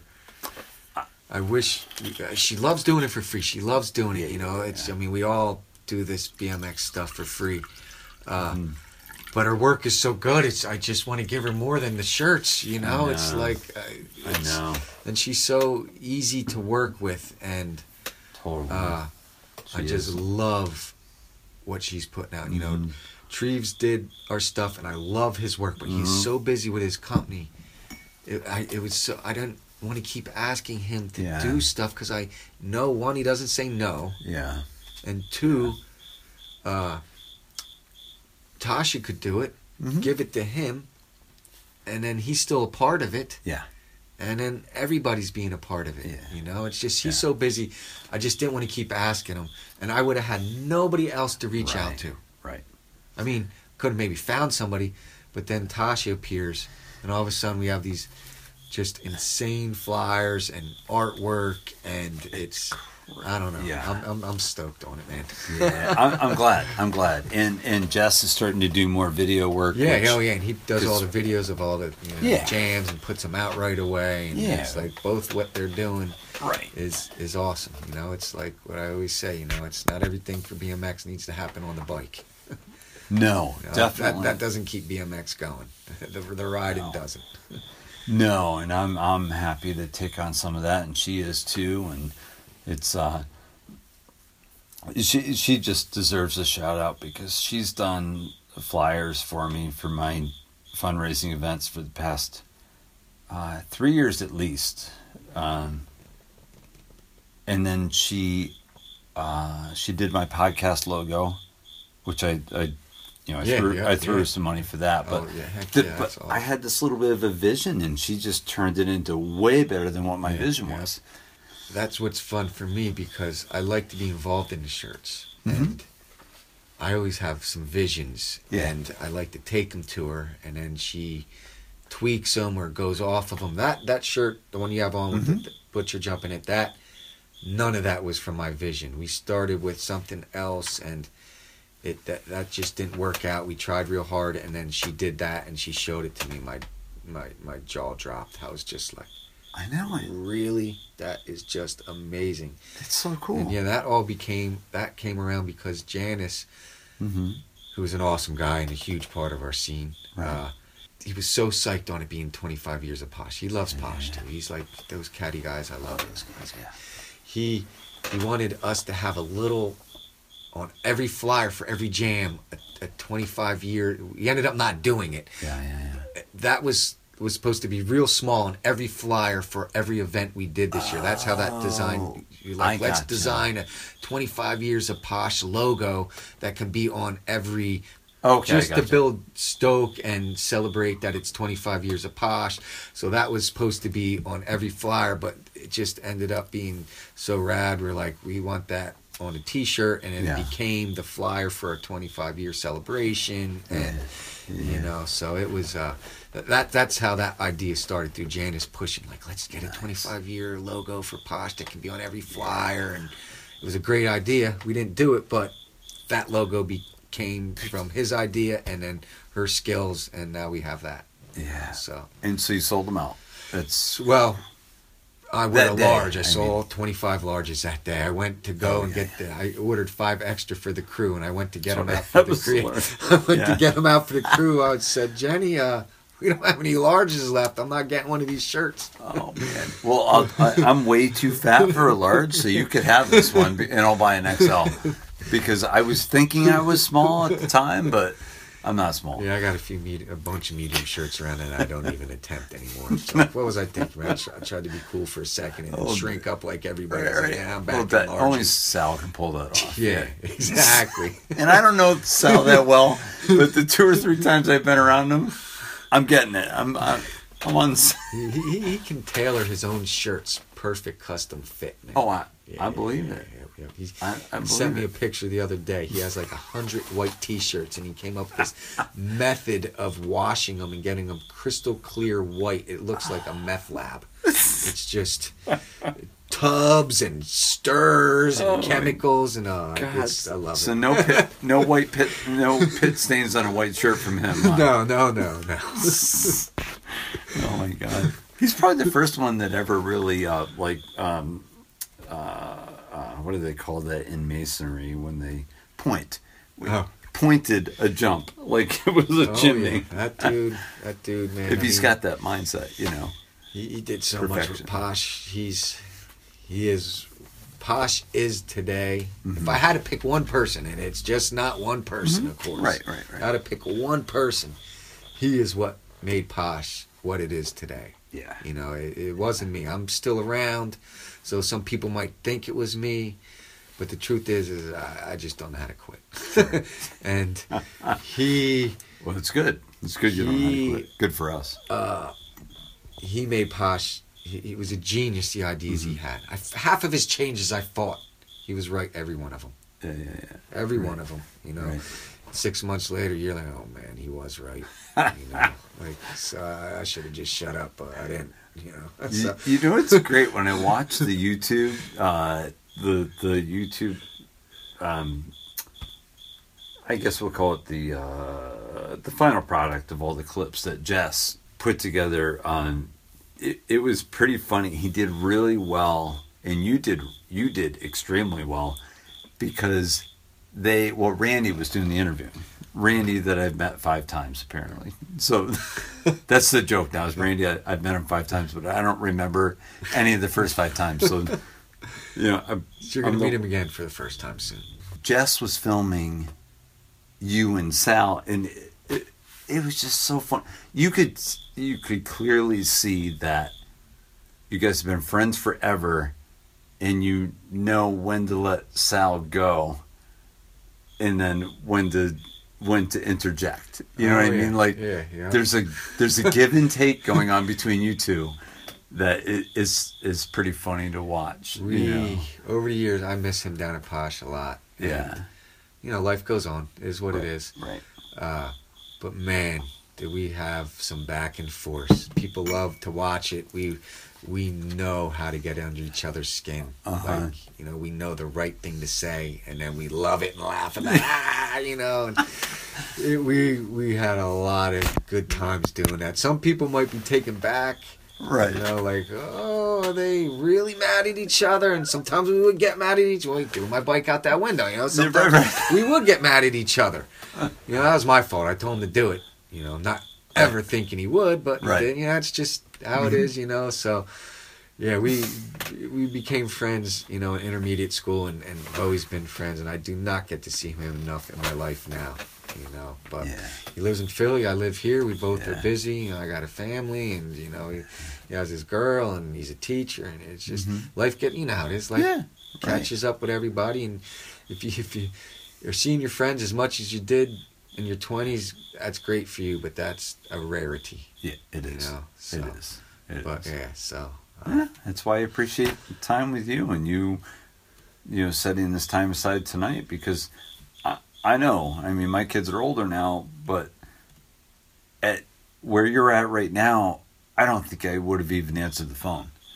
You know what I mean? Because my my entire being was wrapped around this family that that Yeah, I had yeah. I had a hand in starting. So it was.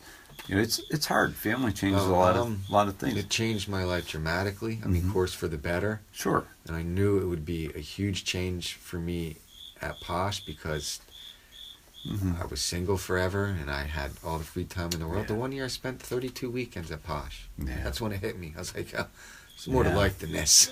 Yeah. Got, you know, so You, It's- why pay rent? You should have just put up a tent there. exactly. You know, so it was like having a family just, you know, puts things in perspective. And if you're good, uh, if you're not good with time, you're, you're Mhm. gonna have a struggle doing everything you want to want to do. Yeah.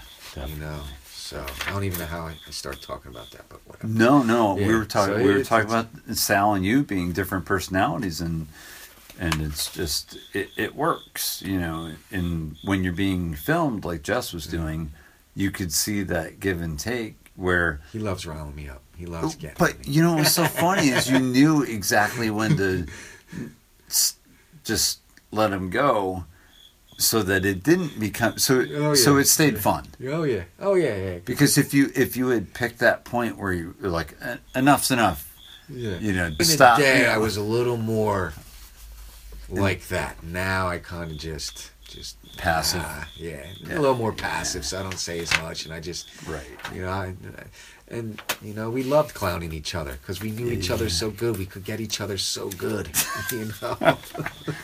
That's that's totally true. All right, I'm gonna throw in some like rapid, more rapid fire All right, questions. let's go.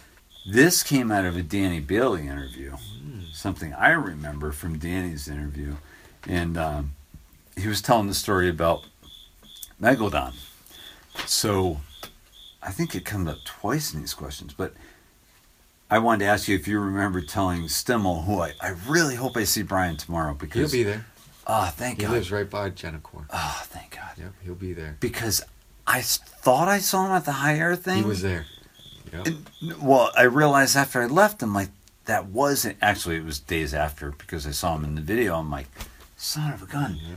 Because him and I were probably the only two from the East Coast that would even enter those jumping contests Oh, yeah. at He the Grands and at Columbus, and we were like, you know, back to Lou Delfino, we were the B team of the jumping contest people.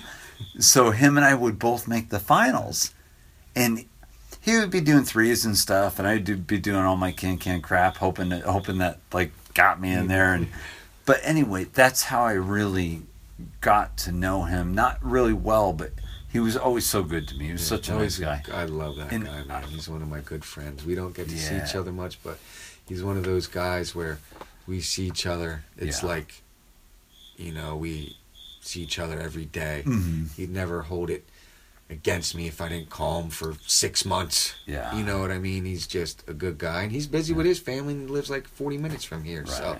But Right. he's just talked this week. He's coming down to ride Posh, you know, and he's been Mm-hmm. riding a little bit with us. And uh, skills, that guy. Yeah. Crazy money. Skills. he man. was good. skills. Yeah. Very good rider and racer. And Yeah. Racer. Yeah. Yeah, he was a little younger So- than me, but it almost was calming for me to do a contest with him in it because this was like like NBL ver- ABA was already on top of it a couple of years before, but for the NBL to be doing jumping contests were that was that was like whoa, you know, and I didn't man, if you had asked the the Joe now versus the Joe then, now I would say no I'm not doing that. That's insane. These people are crazy. But we were doing it off of like the first jump at, at Louisville Exactly. with the worst lip possible.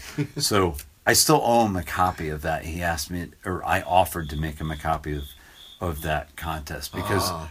it was hilarious. It was John Paul Rogers and Chris Moeller were in the tower, and him and I clearly were not Fuzzy Hall and None of us were. who whoever was like really winning. It, it, we just happened to be in there for the show, you know, and so we we almost had to crash just to be part of the show. And Leonard Foster, Oh, Leonard Foster. frame standard, Yes. frame standard lander. Everybody, yeah. He, you know what? Oh. I did like real tricks, but he beat me because he had the crowd mesmerized. Oh, he did. I'll never They forget that. Yeah, that was that was. Oh my god, it was so funny. Oh, that was a, that was a good one. But I can't wait to see Brian tomorrow. And by the way, tomorrow I'm talking about as in uh, TRA BMX event at Gentilcore's, Mike Gentilcore's, uh, which I, I can't wait for. That's gonna be awesome. That's some that's some BMX racing there, man. oh hell yeah! And and I missed the first one, but uh, It's on a little bit of. Uh, it's not so much a one-dimensional track like you kind of see this Oh, these gosh, day and yeah. age where they're on this yeah, the same height everywhere, like Yeah. to a measurement. yeah, Nothing yeah, drops down, nothing goes up. Everything's kind of in a line, and Right, I'm not trying to take away, but right. the action tomorrow is going to be what, It's- where I pictured the first BMX track I ever went to before. I raced was a downhill track. I didn't Yeah. raced it. My dad just took me, and then in the '80s they had that Canada World Championships on that downhill oh track. Oh my gosh, yeah, That's where I thought BMX was going to head. yeah, yeah, yeah. And then Huge 20, 30 first years time. later, it's this NASCAR berms with no passing, Yeah. very little passing, Right, and everything's the same height. and you're hardly. But there's a million jumps on the track, and I don't want to take away from racing. No, But man, I'm like, we had it in the 80s. We were heading in the right direction. Why, Right. why isn't there any bomb drops or bowl jumps Yeah. or drop offs or off cambers? It's- Why is everything the same height? it's it, it's definitely evolution. I mean, it's I, you know what I I've kind of let that go and say, okay, Yeah, you know, yeah, as long as BMX doesn't die, Yeah, yeah, yeah. I, Uh, whatever form it's in, I'm fine with. I, I see the tracks and they they still look right because there's a million jumps Mm, and right. big paved corners, which I not a, lot of people are. I was a fan of paved Right. corners because I was never the fastest down the first straight. Sometimes with a good gate I would be, but I always needed to pass people. So if it was Yeah. a paved corner, I could really Yeah, like do some high lows compared to dirt, where you know I'd crash half the time or whatever. Okay. All right. We're back. So we were talking about tracks and I was just going to tell you that you were you were talking about liking paved turns uh, because you could you weren't as fast, right? But you could carve a turn. I needed. I had good gates because I had a gate my whole life, but I wasn't strong. So a lot of the guys would get ahead of me from after the gate to the first corner. Gibby Grainer. Oh my goodness, names right there. I needed the jumps and the corners to pass people. Now, I love dirt turns too, but man, there was the paved corners I would get psyched on because I could get the extra carbs and, and pass a little more people without crashing. And uh, so corners and jumps were my friend. Uh, Yeah. The strength was not. That's that was always rate. my weakest. You know, but I had a good gate a lot of times, so I could. Sometimes I did rip the first straight, but for the most Mhm. part, you know, the, the the best guys were beating me down the first straight. If I had any chance of beating them, it was through a corner or on the straightaways Mhm. with the jumps. Yeah. You know, so uh, yeah, so I've always been a fan of Uh huh. corners. I wasn't always great at them. I, I had to practice them just like jumps. And uh, going back to California, riding Eric Carter's backyard learned me some stuff. I I could carve right, I could not carve left, and I worked very hard in his backyard carving left Uh huh. and became a better rider through that. that that's for sure. And that Mhm. watching him ride, I because I was always a fan of him, one of my favorite riders. Yeah. Watching him ride, I realized what you can do in corners, and Mhm. that uh, you can make up a lot of time in corners. So, uh, yeah, berms are fun, man. That's why I built Qualimenti at Posh because uh, we didn't really have any berms down there, and I missed them. I missed them at the trails. Yeah. I loved them at the races. I wanted some berms at the trails, and berms are funny. They're just like jumps. You don't leave the ground, but some might be good right away, but not everybody can carve a turn, but you can learn if you practice, and the more you practice, the better you get at it. And it, it, it's an obstacle that your wheels don't even leave the ground on. Mhm. But man, it's a for me. I love berms. It's Yeah. you know it's a big part of BMX for me. Uh, the straight stuff's cool, but man, those are some twists and turns. You know, nothing beats that. Well, they're they're coming around. I mean, it, Oh, with trails I mean, these days, especially, yeah. You know, they're And- throwing them in. Rollers too. Not Mhm. to cut you off, but rollers and berms. That's that's a great part of trails. It, it's natural Yeah. part of trails. I, I feel. Mhm. You know. There, there are some good ones out there, and I think I, I it's more of a question for you. I, I think they're coming uh, back because they've become part of these pump tracks that we're trying to include in trails. And berms are like a fundamental thing. And to keep the pump track running Yeah. fast, you have to put a good turn in there, right? I think, right? yeah, well, Am I the right, right path there? Most pump tracks, lot, lot, not all of them, but a lot of them finish where they start. Yeah. Well, to do that, you need turns. Yeah. You know, and not going to make them flat BMX, so you got to throw Right. berms in there, and Yeah. then that kids learn how to carve it, and you know now they're throwing a roller before the berm, after the berm, just to keep your pump going. And you're right, I never thought about that, but that's you see pump tracks, you see a lot of berms. Mhm. Trails, not always. You know, some of them have hips and you know whatever. or they just- shark fins or something. shark fins, you know. But as far as like straight up berms, you, you do see them a lot on pump tracks. Yeah, yeah, definitely. I'm a fan of.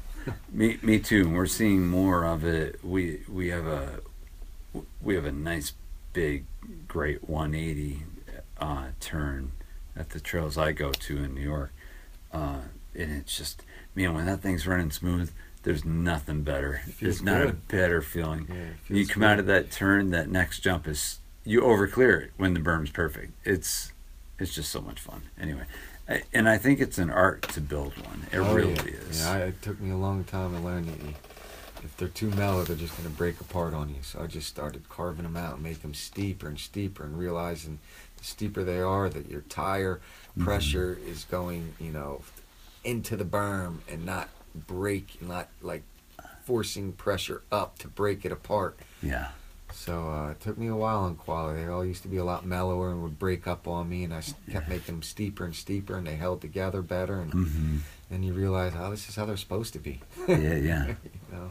You know where to go? I'm going to go to someday is um, Caddy and Posh, as as well. Maybe not everyone knows. We should bring this up real quick. Caddy and Posh are under the same insurance umbrella. Yeah. Uh, they're how many miles apart? Ten, if that. If that. Yeah. Okay. Close. Um, Wish they're in the same woods. 'Cause I Yeah. don't get to see the guys that much because of it. Because they're doing their thing, we're doing our Yeah. thing, and caddy guys help us out so much. mhm. especially the last couple years. We really appreciate that. But yeah, it's amazing to have two sets of trails of that scale in the Mhm. same town. Yeah. And you know, we have one bank account. All Right. the money we make goes into one bank account for both sets of trails, Mhm. and uh, it's a great scene to be a part of. I just wish they were both in the same woods so we Yeah. could all hang with each other all the time. Yeah, exactly. Yeah, I, I, I can only Can't- imagine. I'm not going to complain. no, no.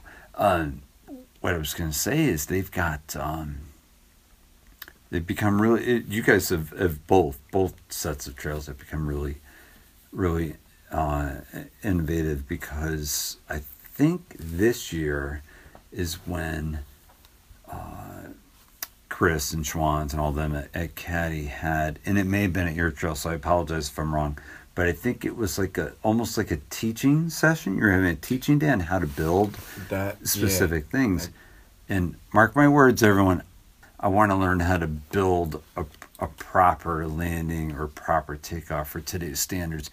And you may as well throw berms in there because they are, as we were talking They're about, challenging. They're get them tough. laid out right. yeah. So I'd like Yeah. to, I'd like to participate in one of those and just really get it because they they, they suck when they come out wrong. Yeah, When they're wrong, yeah, I mean, yeah. they just Yep. they're definitely no good. So Yeah, that uh, was I was psyched the caddy guys did that. I could be wrong, but I believe that was Janice's brainchild. He is so proactive when Mhm. it comes to thinking of the future of our scene and what we could do for the kids and what we could do, you know, for the jams. And he's constantly putting thought into it, and I, I really appreciate that because you got a few guys like that together, man. You can do a lot.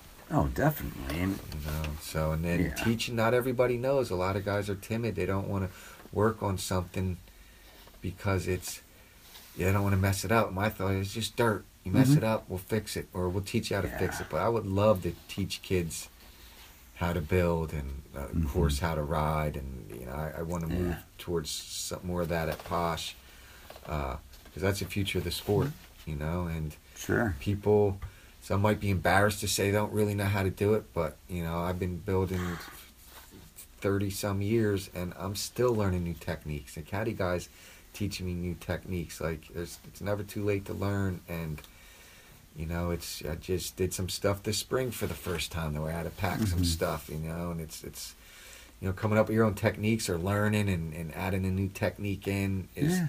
it's a lot of fun because uh, it is an art building a jump. You know, it's not rocket science. You know, anybody anybody can do it if you you put your time into it and, and really think about it and hmm want to learn how to do it. You know, but uh, it, And there's- uh, And there's getting soil. it right can be a challenge. you Yeah. know, so And- and the the right soil is a big part of it too. So and and I'm pretty sure you guys have slightly different soils at each Oh, yeah, place, yeah, like yeah. Caddy and, and Posh. I mean, all There's so much to it.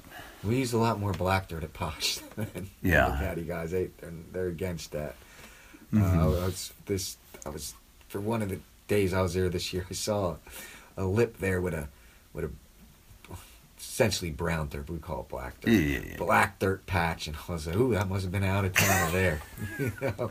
Oh, but, uh, man, that's- I'm all about the clay in the spring, but after after spring, it's like, uh, and especially if I'm trying to soak something up, I'll never use clay. I, Yeah. I always throw brown, uh, the black dirt, you know, to soak up puddles or to butter grooves. And I've had black dirt groove up last a whole season. You know, Really? it's, oh yeah, it's like Mixed I'm a- in with your not mixed in with clay, just like a little layer of it, and it just you hit, you groove it in right. It, it could last a long time. I'll, Oh. I'll use so I'll use anything. You know, I mean. right. You look at the picture of Ground Chuck back in the day throwing that one handed at Flatty, and look how Mhm. rough the jumps were. And they were dialed back then. Nowadays, everything's so. I appreciate it, hmm but it don't need to be all that. Because look how rad Ground Chuck was in that picture, Yeah. how high he was, and how crappy the jumps look to today's standard. Yeah. He didn't need the perfect jump. No. And we don't. We just are ingrained now to, and it's visually it's pretty. It's it's art. So I understand people getting into that aspect of it. Yeah. But as as, far as for me, I, I want to ride, you know, as much as I can, and you know, I'm, uh, I think you know, I'll use the clay. I love the clay, but Mm. I'll use a lot. I'll use the black dirt too. You know, I'm, I'm not uh, not prejudiced all right. at all. A posh, oh, you know, a lot of guys stop in the middle of a session to Mhm. fix something, this or that, and, and I do appreciate it, but that Yeah. That's not how I roll. I That's so funny. That's something good- ground check There's a hole in the landing. I'm gonna keep on jumping. You know, like the lip gets messed up. Uh, I was jumping middle the other day. I, I should have patched it, but I'm Uh-huh. like, I'm jumping it fine. I don't feel it. I'm not stopping to fix this. I'm going to keep on riding. And, you know, but then eventually I'll fix I won't let anything dangerous No. go down, No, no, you know. of course but not. It's BMX, man.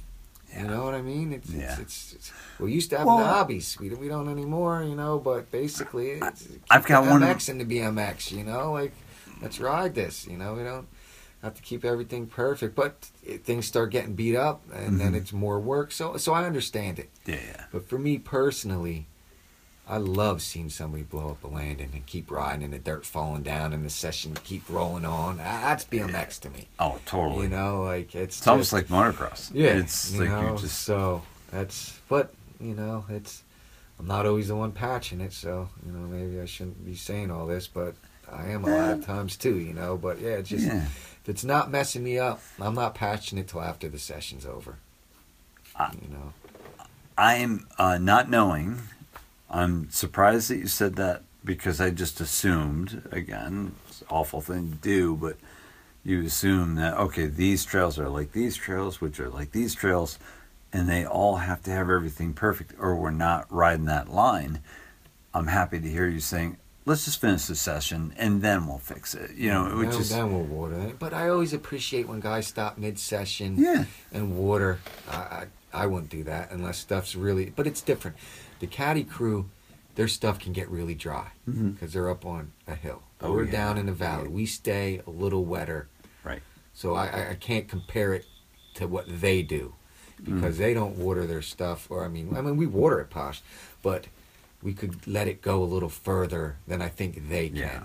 You got a lot of runoff there. So sure. uh, it's just we, you know, stay a little more moist into the fall, where they can really dry out and start to break up, and, then Yeah. then you got to fix it. Right. I'm just talking about you know something that doesn't look good. Yeah. I don't care about looks. I do, a little bit, Right. but right. you know, not enough for me to stop in the middle session to patch something. Well, I was riding right Yeah. over that. Riding right over that hole the other day on middle. It wasn't a hole, but you know, it Right. should have been patched. And I was like, Right. Man, I only got an, uh, a couple laps left. I'm not stopping.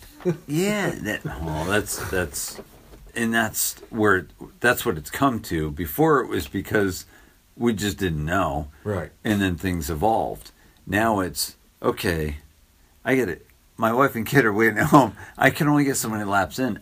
I got to get back. I'll fix that. I'll fix it later. Yeah. exactly. So I I think that would work hundred percent of the time if people were open to it. Yeah, yeah. Yeah, it's, just- and, but everybody's different, you Mhm. know. So it, it's different. I mean, a different point in my riding. Like Mhm. I feel like, I guess you could say my back's against the wall. I only have so much time left. Yeah. I want to ride, and that's what's been so tough with Posh. Three months of the rebuild, so much time off of the bike. To It's ride been a for how many battle months? to- and then you have a rain two rainy years in a row. Mm. It's like it, it can be tough mentally, and I've been in dark places hmm of with thoughts I never thought I would have, just wanting it to be done or over with. Hmm But at the end of the year was always worth it, always worth it, and always got a smile, have a smile on Mhm. my face. But it can be tough, man. With the, the re, it takes us three months without touching our bike to rebuild, and nobody's there in March. Nobody. So you're just it's a daunting task. And then it rains the whole season, and you barely get to ride. And then you know my time is a little bit li- it's limited now with the family. Right. So it's like back in the day. Oh, it's gonna rain Monday. I'll ride Tuesday. I don't have that option. No. You know, if my wife has work, you know that's that. If she Mhm. doesn't, I have an opportunity to go to the jumps. Well, if it's raining, I'm not going the next day. Like it's I, I get my time slots. Yeah. So it's uh, you know, I just want to, I want to ride, man. I don't want to do all this No, work. It's, it's- breaking me down. My body is a wreck, and it hurts. It hurts what I'm doing, but I love it so much yeah. that you know. So that's probably why I won't keep everything perfect because I Yeah. just want to ride, you know. And you know, digging's a huge part of it, but at this point where I'm at, I want to get my laps in, you know. And I, I do get enjoyment out of, of building. If you told me I didn't have to build ever again, I would not cry. I would Mhm. go ride.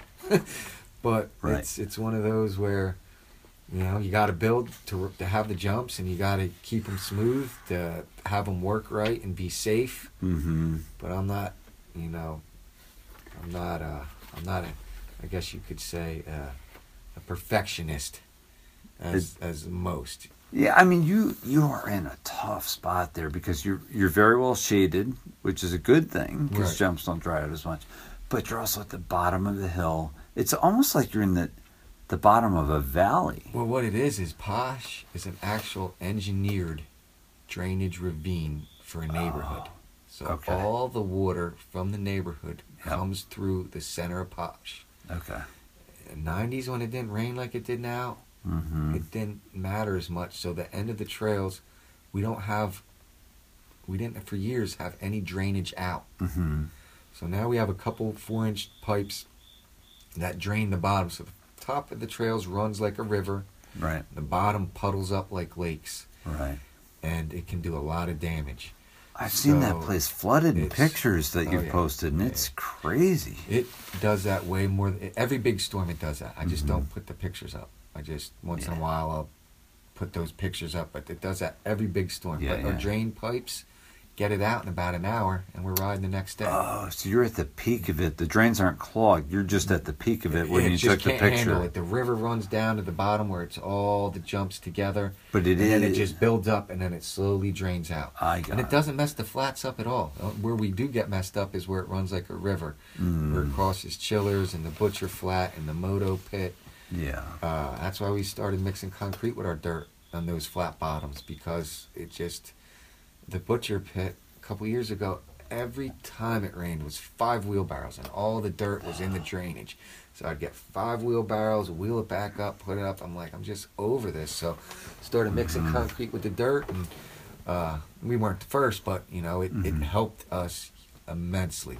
Us being in a valley, it, it helps because days where it's windy, the wind doesn't come down in there. Yeah. You see the treetops windy, but we Yeah. can ride. Yeah. So it, it helps us, but that's the one thing with us being in a drainage ravine is that, well, these storms the last couple years have been very intense, and there's been a Mhm. lot of them, and it did not used to be like this. So that's what's really, it's it's it's been roughing us up. You know, this year Mhm. Coleman put so much work into drainage and, and other guys, Mhm. and it's that's the, you know, there's no glory in that, Yeah. But it's got to be done, and it's Mhm. very important, especially at Posh. If we Mhm. lose some of our drainage, the, the water could build up and, and mow the jumps over. It's happened. I got pictures I don't even like to look at from back in the day. Uh-huh. You know that we lost complete jumps, and Yeah. uh, so it's one of those where yeah, we're we built in a drainage ravine, but it's it's worked out for 25 years, and Yeah. uh, it's it's not a massive one that constantly runs. It's just when it rains. It's not like a river or anything. But uh, that's our biggest battle, Yeah. battling battling these storms. You know, with you know four guys, and Mhm. usually it's two of us there at a time. Yeah. because we all have families and Right. and you know all older. Not all of us have families, but we're Right. all older. We have full time jobs, and Sure. you know it's like oh this run just got completely trashed by the rain, Mhm. but we have three good ones up on the hillside. Right. Let's ride these three good ones, and we'll fix that one down there when we get the chance. Or else we will just constantly be fixing jumps. Mhm. But that's where the caddy guys come in. They come down. They have, they got middle going for us this year. They got moto going. Like the love that I feel from that, it puts like tears in my eyes. How much like Janice and Schwantz will care about Posh because we Mhm. need them at times. Yeah. Or Posh needs them, or some of the runs wouldn't go. right. You know, they came down and, and helped us so much for the, the 25 year jam, and it's because Mhm. they care Yeah. And we needed the help. We we couldn't. oh, the one pit was so bad I couldn't even look at it. It, Mhm. it looked like river rock and just boulders and moto. Like was not going to go this year, but they got it going, man. We get the four wheeler down there, the caddy four wheeler. We pack it in, mix a little Mhm. concrete, and Yeah. you know, so it, it it's a battle. But man, all trails are. You know, you don't need a river or a drainage. You know, Mhm. flow coming through your trails to have a battle. Every Mm-hmm. trail's battles. Yeah. You know, it's just it's dirt, man. It's it's not concrete, so it's gonna break up. It's gonna take work, but for the love of it, when you got the passion, you, you can't. No matter how much you hate it, you know, like Yeah. you just do it. Like this tarp game, the last couple years has been insane. I have to tarp, untarp, and tarp for every it like to get a session these this day and age at at Posh and Caddy is an extreme amount of work, and that's after the three months of rebuilding Mm-hmm. without riding, and then when it's finally time to ride, the forecast is so shady. The last couple of years, we are untarping and tarping every session, man. It, it's killing my back. It's, it, Yeah. it's you start to hate the tarps, but then you think we could not do this without the tarps, Right. and we used to. I don't know how. I don't know how those. Yeah. I guess the rains just weren't as bad, but this day and age, the carpets save us through winter Yeah. and the tarps save us through the rain, and that's the only way Posh and Caddy can go with such small crews. Yeah. you Right. know, So, thank goodness for all all that uh, technology we got Yeah, right, on right. now. Right.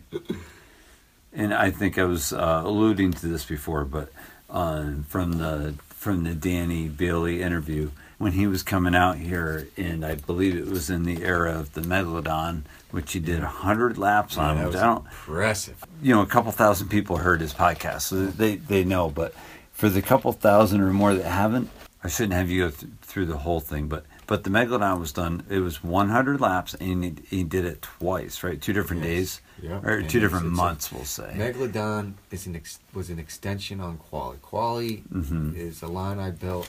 It's my baby down there. It's a Uh-huh.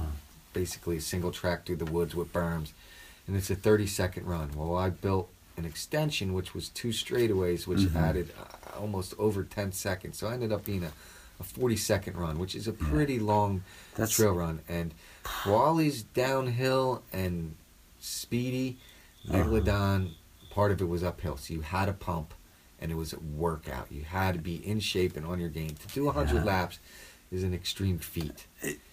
And the one I'll never Yeah. forget it. The first time he did it in the middle, he's like he prepped for this. He's ready. Yeah. In the middle of doing his hundred laps, he, boom, his tire blows, and everybody's like Oh like, no! "No!"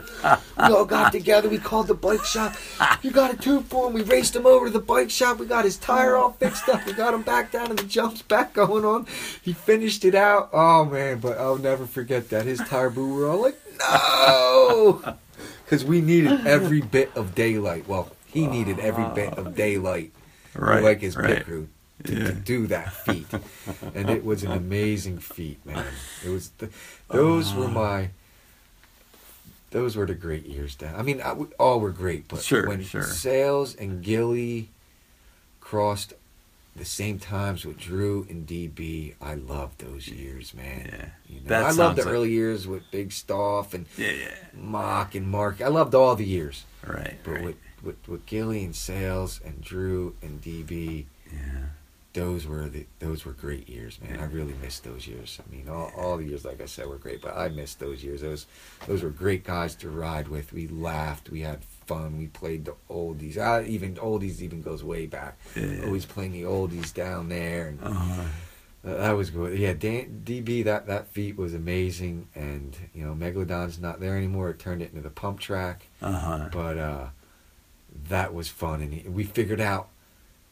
I think Drew and I somehow maybe it was just Drew. We figured out how long he was in the air. hmm How we figured all out all these stats to that day. You Well, know Danny how much the, the walk up took, like Yeah, how yeah, much he had a rest in between. We like did all this math. It was that, that was fun, and he saved the pages of you know he would mark it down every one, and he I have saved- pictures of them. yeah, yeah. Okay. Pictures of the pages Yep. that he so sent he left it on the one chiller's lip and would mark it every time. Yeah. Yeah. That, that was cool, man. D- DB was great to ride with because he kind of is my style. Mhm. Like this day and age, I'm not about being the best or getting the raddest, but what I Mhm. am about is riding more than anybody.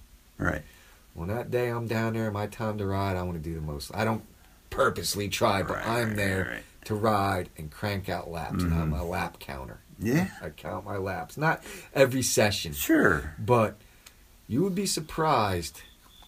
You ride your, your butt off and you think you did like 50, 60 laps. If you really counted and you did like 25. Yeah, I'm telling yep. you, it's way off from what you think. When I started counting, I was like, whoa, this is way off right. from what I thought. So, you know, I I start with a line, I'll hit it three times. Then I'll go to the Uh-huh. next line, I'll hit it three times. Yeah. Everything's three times.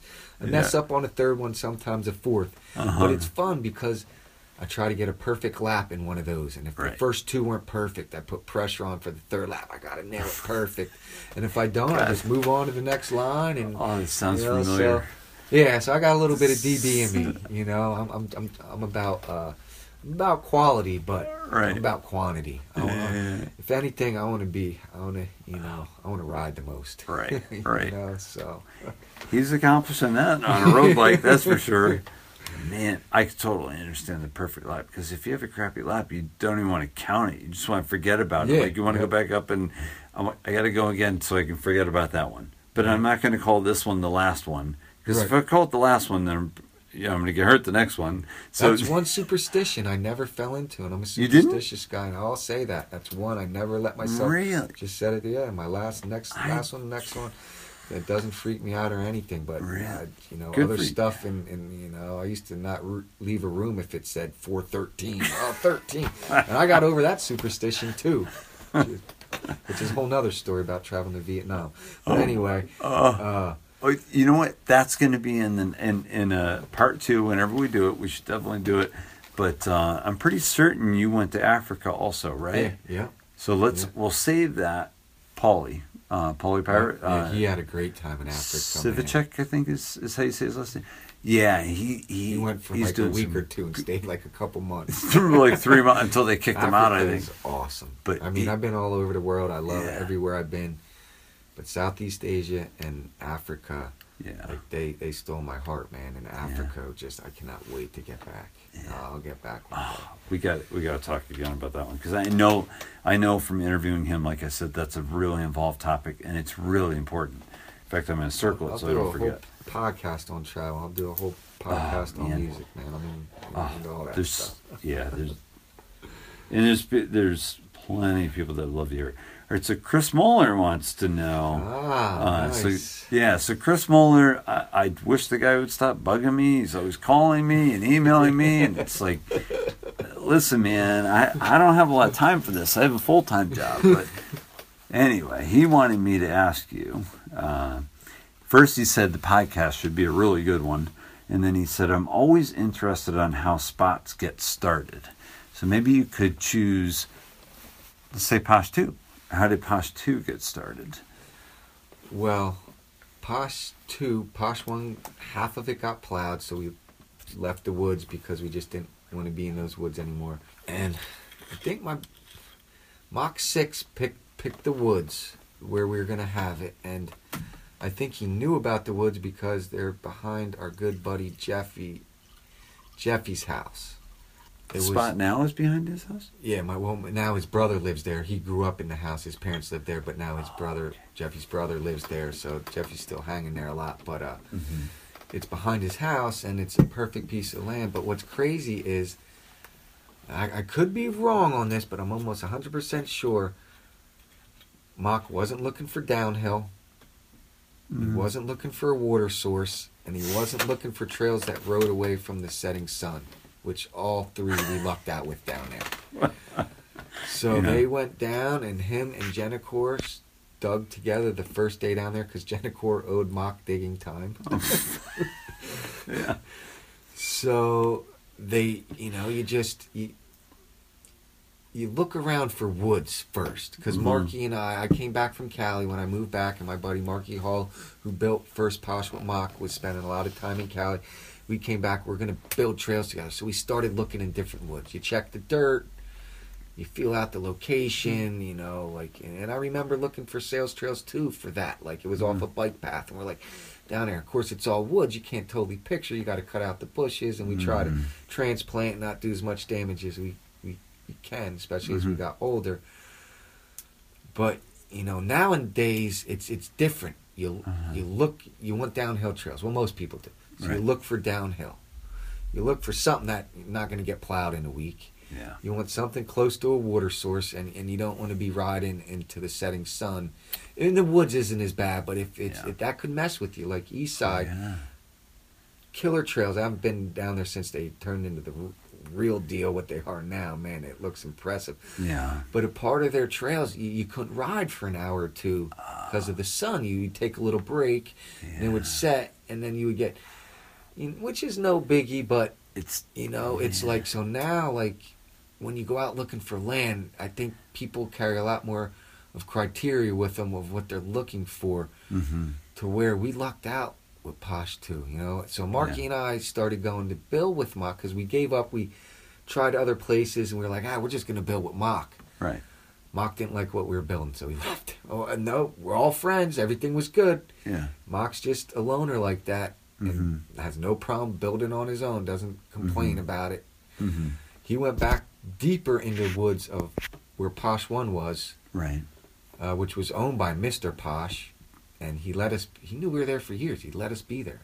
I dug it, Posh One, even before Posh One was there, because I was friend with Mister Posh's grandkid, uh, and we raced together, and we built jumps back there. So I was Mhm. even in Posh One's woods back when I was, before I was even a teenager building, and. uh so Mock went back to Posh one, and then he left me and Marky at Posh two, and we were building all these crazy long lows that nobody liked, and we were really into motocross, so we were trying to emulate motocross, and we had all this different stuff. Sales couldn't stand it. A lot of guys couldn't stand it, and but then sales started coming around more, and hmm he started building and me and Marky had everything about two foot tall and he made everything six foot tall, him and Gilly and Big Stoff and just turned it into what it is, the modern Yeah. posh two. Uh, hmm and yeah, so that, that that's how trails get started. You know, I mean, Yeah. East Coast, you don't always have the option to look for woods, dependent, but you kind of always look for woods for the shade hmm and the privacy. Right. And you know, nowadays you want the downhill, you want the water source, and Mhm. you know, uh, le- different, le- uh, uh, good topography is where you know grade changes hmm and drop off areas which you can just build cool stuff with, you Right. know. And sometimes you can go and look at a topography of a set of woods and be like, oh, you can start picturing Yeah. the jumps. Yeah. And so, you know, so been so long. It's been 25 years since I've had to look for land for jumps, you Uh-huh. know, but it's, you know, we ended up with a good spot and lucked out with a lot of the criteria we ended up with. And it's just one of those where now the guys know what they're looking for. So you just really go and guys will test soil and do all kinds of stuff, you know, and make sure they, they get the right spot. But, you know, if you're not legal, There's- it's always a gamble, man. We weren't legal. I, every time I used to leave Posh, I'd look back because I didn't know Yeah. if it was the last time I was going to see it. Now that we're legitimate, I don't look back at all anymore. That's Just gotta take so out I much know it's going to be pressure there. off of you. It does and it doesn't because trails mean- went from being free Yeah. to costing us thousands of dollars a year. But you don't have to keep spot searching. Right. So that yes, it did. It, And I know I don't have to look anymore. Yeah, yeah. you know but at the same time we didn't have a choice our choice was when we got found out which was through hollywood because of transformers 2 and that's a whole nother story Do I have to go to Cleveland to interview him to find out what the deal is? Because I, I know where he is. I located the dude. He's with Wild Bill. I mean, yeah, I got him. I got him. I'll do whatever you want me to do. so yeah it's uh i didn't even forget where i was going with that Nah, it's I was all right. about to say But- something but, uh, No, sorry, that was, that was totally my fault. But, um, but yeah, it, it's the give and take. I mean, if you want Oh, something yeah, yeah. that you don't have to lose, it's- you have to pay for it because Right, yeah. you can't have everything. You, you, know, can't have it well I, I, I of course i would the, the choice was when we got found out was Mhm. either plow the trails Mhm. and it's over or get insurance and have rules right? Well, it was a no-brainer for us. Some of the people are still fighting with that we have rules, but that was our choice: lose Right. the trails or have rules like no Yeah. partying, no drinking, Mhm. none of that, because the insurance does not want that down there. Right, And right. it's obvious if you can't figure that out, I, I can't help you out.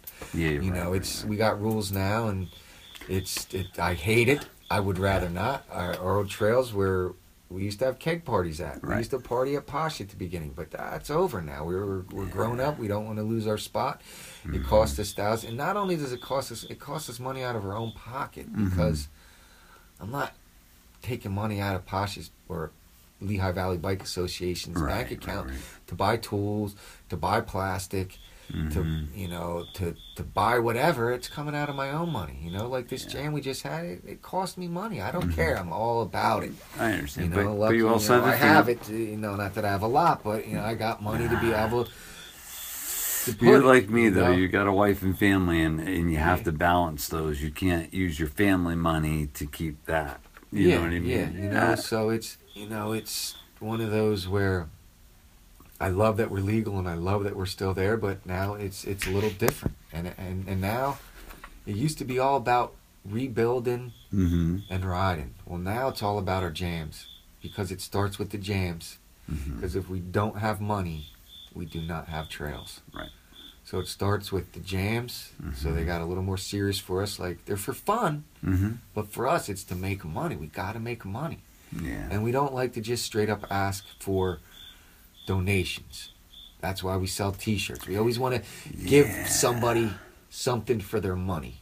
You know, Right. you want to give me twenty dollars for the trails. Well, I want to give you a T-shirt. Yeah, Brad. Brad, You when? I bought this shirt, Brad Josar, he he was saying that exactly, and and I was like, man, I just want to give you money, like pick a shirt. Take so something anyway, things for us a little bit. And some eh. people get upset and don't get it and mad that we have mm. rules, but they don't. I don't think they understand the full details mm. no, of everything. And if they had a choice of losing their spot Hey. or having a spot where they couldn't party, they probably, depending on how many jumps, choose this.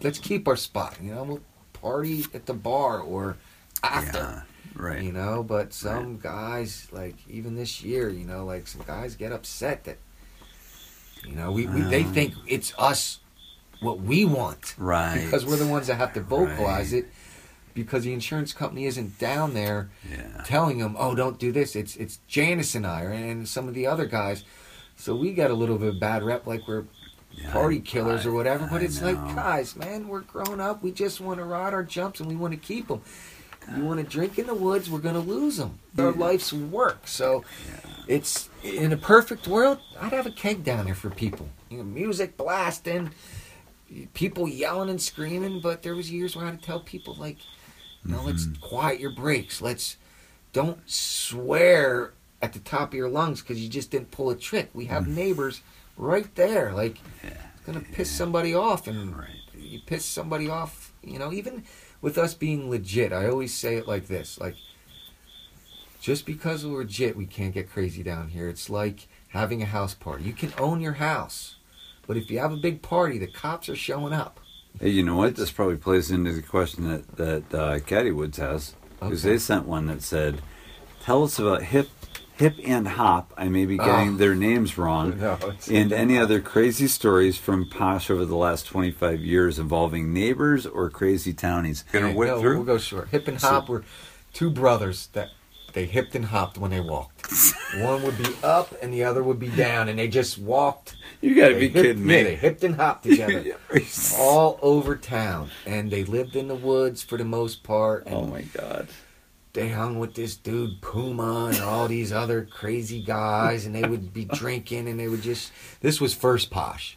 Uh, they would just Oh, man. show up, and actually, Hip and Hop showed up at Posh too, and our tarps were missing. And kind of a sad story with these guys. They're Yeah. alcoholics and lived in the woods a lot. And they're you know, brothers? I, I don't real- wish that on anybody. They're brothers. The one passed, Uh, and they were real tight. So I feel bad for. I, I guess it would be Hop that I see around town still. I'm sorry, I don't mean to laugh. Our, our tarps were disappearing, and then we found out, man, they were ah. stealing them and burning them in a fire and laying next to the fire to get all ripped up on, like on the smell of it. What? Yeah, getting high from it. So Oh, that was God. yeah, that was posh two, and that was you know, man, I don't know how many years ago, ten years, I lose track of time. Yeah. But yeah, so we had especially posh one woods people still live down in there so we we had some Mm-hmm. crazies around there but yeah hip and hop were brothers and they're good dudes you know here and there things would get hectic but Yeah. that, that was a quick little story on some of our, our, our extended locals that didn't ride right. Ah, thank you, Chris, for that question. That was that was a good one. I'm gonna run through a bunch of comments, and then we're gonna go back to a i'll couple. I'll try to get quick with my answers No, are you kidding me? I'm, I, I know what I'm doing. I'm, I'm making this not intentionally, but I know what I'm doing. I'm making this long. I, I truly believe people are going to love this this podcast because it's it's man we covered a lot of really really interesting stuff. So, and and there's more because we got to do a part I two. feel like we have, but we haven't. There's We so much, but we're, we'll do a part two. Yeah, there's a lot of depth to these things, and you can't. I don't feel right breezing over topics that are that really have a lot to them. So I'm just gonna uh, quickly shout out Dale Holmes. He's always been good. We we're obviously in different uh, disciplines of BMX. He's Other still different areas of racing. country. Yeah, and areas for sure, but he respects what I do, and I respect what he Yeah, I was so psyched when he started doing his podcast. Yeah. I've Dale for a long time, early '90s, Oh, and yeah. and, and that's what he's that's what he's asking about um or making a comment about but he's he's been really nice to really nice to me and and, and uh i always push his his podcast for sure um but his is the high low podcast so uh so he's, he's just got a really good podcast and he talks about he talks to, he interviews people that i would never interview. I just wouldn't. It was well, mostly because is supposed to be an East Coast podcast, but you were talking about Eric Carter's backyard. and He's had Eric Carter on two or three times. You should definitely listen to those. Um, but anyway, Dale just said my first ever trip to California in the early '90s. Jay showed me my first day the way to Sheep Hills. So uh, there's a comment you don't necessarily have to answer on them. Um, and Brad Josar, he wants to know. He says, uh, Jason Friday, tell us your favorite dish from the Thai kitchen. Pad crawl prow. What is it called? Pad crawl prow. Pad call prow. Is that what I ate part of Yeah, of your meal uh, tonight? Basil leaves in it and chili Yeah. peppers is like the kind of the main flavor. You, I do tofu, but you can pick whatever your meat. You had but, tofu uh, in there tonight, Yeah, right? yeah, it's tofu. Yeah. yeah. So Oh. yeah, that's uh, You got me to eat tofu and I didn't even know it. yeah. The, I, I've had Thai all over the world, and that is some of the best Thai I've ever, ever Really? had from that restaurant. Yeah, it's very. Jenny and I have been going there since before Jazzy. Uh-huh. Every Friday. Really? We don't go Friday somehow. We, we go to Thursday or Saturday. Yeah, so it's we've been there a few Oh, hundred man. times. uh, Trails uh, Satoshi is so Satoshi Trails Warrior for those on Instagram. Crazy POW house story and why did you quit racing? So this okay, is those are. Uh, Those man, I would love to answer both those. Now I don't, I don't need to, but this is. You it's wanna wait? No, no, I'll wait. Yeah, yeah. yeah, it's just- right. I I POWs, I could write a book of crazy stories. well yeah, and and I know and there a was lot of them different. I couldn't even Right. say over the podcast. Yeah, but I, right. I got, I got a fun one. So, all right. Well, then we have to do part two, but we'll we'll do do part two on California. Yeah, yeah. Early days and Early- and whatever yeah. else we work our way find Right. ourselves talking about. right. I, I'm assuming it's C. Strainen. Strainen. I'm sorry, C. Strainen. I I meant to look you up before to get your name. Uh, I'm going to read this real quick. So first of all, I want to say thanks to both of you guys for doing this interview. I have no crew, but have been keeping my spot running for 10 years. Even though I have never been to Posh or Caddy, those places keep me motivated to keep digging. Jay has been a huge inspiration of mine over the years. I feel that we are very similar. We both have, uh, we both are parents, tradesmen, riders, because you're a welder and he must be some kind of contractor as well. Uh, have spent th- have spent thousands of hours building and keeping our spots rideable. There have been numerous times where I felt like saying "fuck it" and walking away. I have three questions for you. Number one, how many jumps have you built solo? And then, I, why don't we take one at a time so we can do them a little faster? That's a tough question because Yeah. there's been a lot of jumps. How many jumps total at Posh? Honestly, I don't know. I always say hundred. I- I have no idea, but I know at one I thought point someone counted and it was over 100. It was, probably is when Quali had Megalodon. There was like Mhm. twenty-seven jumps in that line. Yeah. it's a lot of jumps for one line. yeah. But uh, Definitely. yeah, it's first off what he said at the beginning. I, I love hearing that about people just being inspired by what we do around Mhm. here and what I do, and you know that's that always makes me feel really good to hear that because it's tough to stay inspired as a builder, especially when you're doing it on your own. You, you, obviously besides your love for it within those Mhm. woods, you only have to look outside to inspiration because you don't have the guys digging next to you, and it, it's hard. Like Satoshi over there in Japan, I admire him so much, digging by himself all the time, and just he's you know my age in his forties, you know, and uh, he's younger than me. And he, he lets me know that. Not by much. But not by much. No. Uh, so, so that's great to hear. But as far as how many jumps I've built, I don't, I don't know. But I know that I built at Sal's Trails One and Sal's Trails Two. I moved Mhm. to California and I built at Sheep Hills and I built at Dover. Built some of the Sal and I our first. I guess you would have to say our second day in California. We went to Sheep Hills and built the POW jumps. It was just a set of quads, but it was the, one of the first things we did in California was go Uh-huh. build jumps, Yeah. and they ran for years, Yeah. so it was worth it. Yeah. and you know, built a bunch more there, and then you know, I I built other trails along the way, and Mhm. you know, so Qualamente, I built most of that myself. Mhm.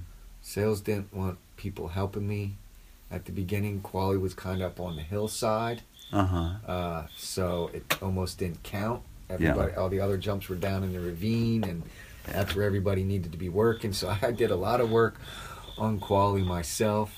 Built a whole racetrack. Did have some help. Grimaldi Brothers here and there would help me, and of course other people. But then sales, Quali used to start where you come into the trails. It was its own line. It didn't. Now everything, thanks to sales, is genius engineering. All the trails start at the same spot at Posh. Didn't used to be like that. All the runs, I mean. Oh, okay. You know, we the motos and 6 Mhm. used to start here. Quali started here. Sidewinder Right. started here. Uh, He was a genius when it came to you know weaving a fabric of runs together, and uh-huh. he got them to all start at the same spot. And Yeah. he did me a big favor, and he built the beginning of Quali into Uh-huh. the S berm because not as many people hit Quali because it the start of it was across the trails. Yeah. It, it didn't bother me so much. I, I Right. was fine with it.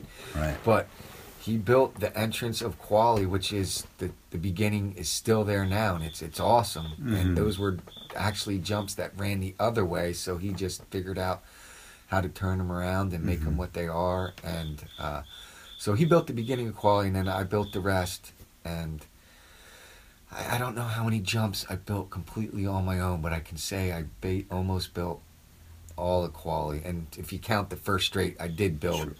back then all Quali, basically myself. Right. And uh, it was a lot of work. I was in college and it took me about Yeah. six years. Right. Right.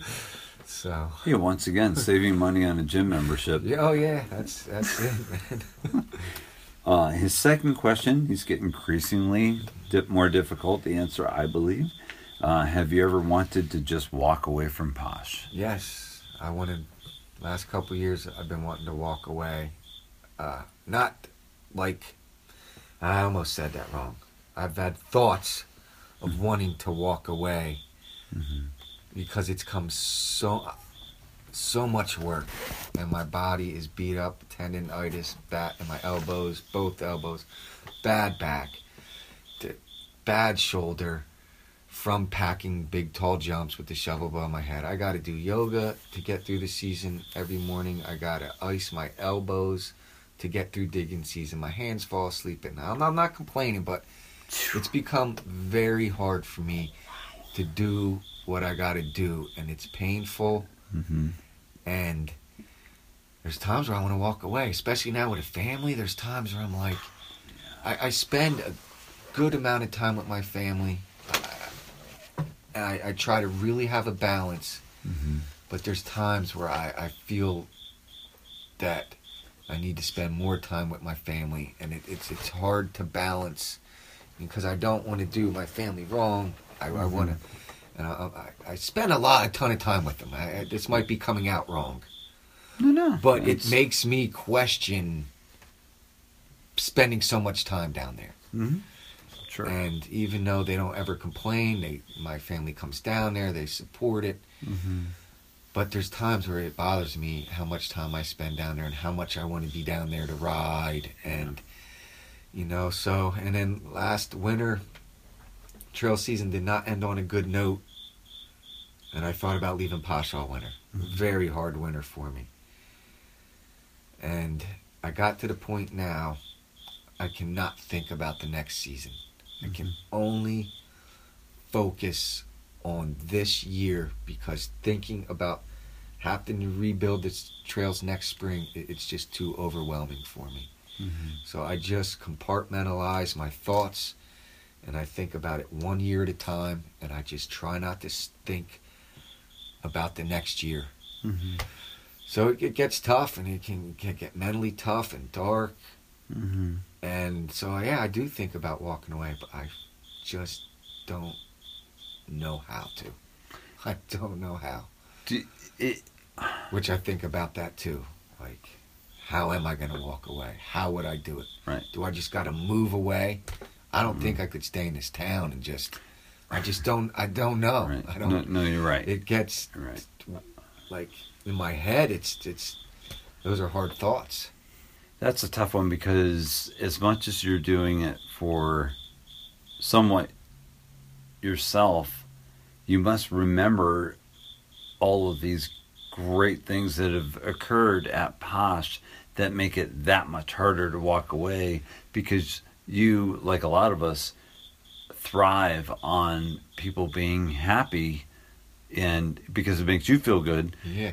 So- that's the main reason I keep going. Yeah. Besides riding, That's what I'm kind of hearing Yeah. is is the people. you don't want to let people down and that and that is a huge weight and uh hey let's be obvious you you you can't do it forever No, no, I can't. I know that. gotta pick it I up. know And that, and it, hearing the way that you have to get through this physically between yoga and icing and all that it's that is tough. really It's tough. i give you a huge I amount of credit It's. I just spent a day in the ER three weeks ago mm-hmm. because I didn't know it was my back, but my back went on me, went in Mhm. complete spasm. I, I woke up and I could barely breathe, and it was so painful. But my back didn't hurt, so I didn't know it was my back. And you know, I don't didn't really tell anybody about that. couple friends, you know, I don't post Right, right, everything right. on Instagram. no Uh, But I was hurting, you know, and it just it takes a toll on me. My biggest thing with leaving Posh, and I don't want to, no but Right. my thing is, even with backing off, like I'm worried if I leave, Posh is just done. And Mhm. that's what scares me because it's been there so long and there's so many people in the future that still will come and still want to come. You know, and thank goodness for Brian Coleman who moved here from Chicago 10 years ago that put his heart and soul into Posh. Mhm. I'm telling you, people don't realize that Posh has been hanging on by a thread for the last few years. mm-hmm. You know, if Coleman would be done, I could not do it without him. Right. I don't want to say he couldn't do it without me, Mm-hmm. but if I would leave, like if he would be done or I would be done, Posh could be done. Right. Not that the other guys don't work hard, right. but that's just the truth. I'll keep this real quick. But my my instantly, as soon as you say that, I think because we all hear excuses every day, and and and you know, Like not I'm- people not having I- time. yeah, yeah. People say they don't have the time. Yeah. That's BS. One percent. Most people, it's I don't want to. Should be saying, and I force myself to say Mhm. this. I don't want to take the time Mhm. because we all got the time. Get up earlier, yeah. go to bed later, Yeah. run it tired. Do Right. you know? You got one shot at life. You know what I mean? Mhm. So it's like Yeah. the time is there. It's how bad do you want it? Right.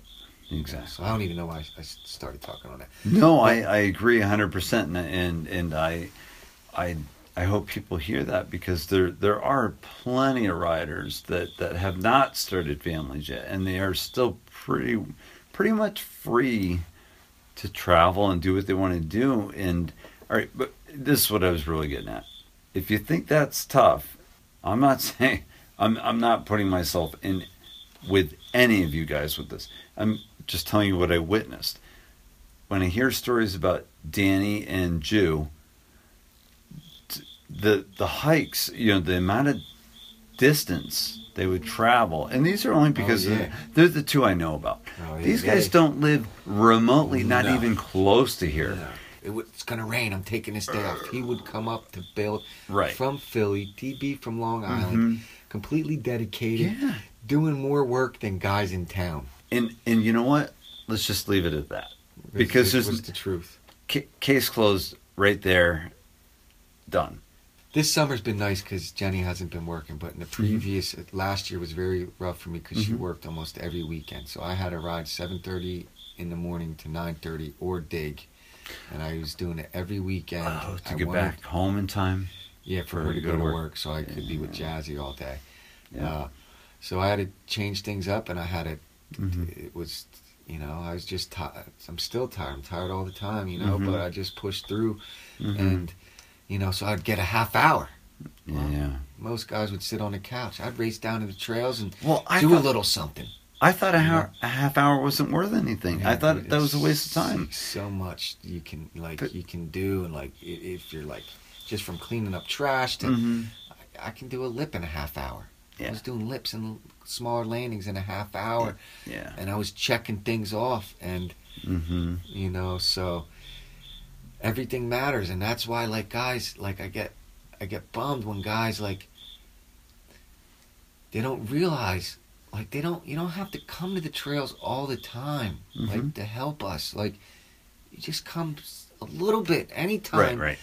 Not looking for a contract. No, you know, like guys think, oh, if I get involved in posh, I have to dig constantly. Mm-hmm. Well, I, I got a little theory with this, and uh, it's digging and riding. It, there's a direct correlation. Mhm. It's, it's how I think about it. If you ride once a week, Mhm. and I'm talking between riding season and digging season. Sure. If you ride once a week in the summer, Mhm. dig once a week in the spring. You ride three times a week in the summer, Mm-hmm. dig three times in the spring. If you're riding all the time, dig all the time. It's a direct correlation. Yeah. We don't expect you to dig every day if you can't ride every day. If you can Mhm. get down once a month, dig once a month. Yeah. But do that once a month. You know, like Uh, make sure you get your digging and everybody has their excuses in the spring. Everybody's busy in the spring. Well, guess what, man? We're all busy in the spring. Like Right, it doesn't just apply to you. Right. You know, we all got Right. jobs. We all got this and that. You know, so it's like that's how I look at it. I dig all the Mm-hmm. time because I ride all the time. Yeah. And guys, you know, fear that oh, if I go to posh, they're just gonna make me dig all the time or, or whatever. You know, it's like no, if you, you get down when you can. Every bit is appreciated. But Mhm. if you're only digging once a month in the spring Uh huh. and you're riding every day in the summer, we're gonna have a little bit of Yeah, yeah, conversation. Right. You know, Right, right. that ain't cool. Yeah. You know, it's I, uh, I, I, I like this conversation. I really do because, again, when you go from rake and ride to when I got back into it and it was so like not yes. rake and ride anymore. This is like, Like, yeah. sculptures. Yeah, yep. It's, it's It- a big difference from then till now. Yeah. So it's been a little bit The for me bar has been to raised. learn, which is all good because these places are so cool. Yeah, and you see pictures and their art. Like yeah. the guys in England and The- oh France, my the, gosh, stuff they're Epson doing. and like, all this. Wow. Yeah, it's crazy. Amazing. you answered the last question uh, from this from this gentleman, which was, "Do you spend more time digging or riding?" Your your answer was perfect because it should be even amounts. Yeah, I mean, unfortunately, the last couple of years it's been more digging and maintenance. hmm Because of the me- weather.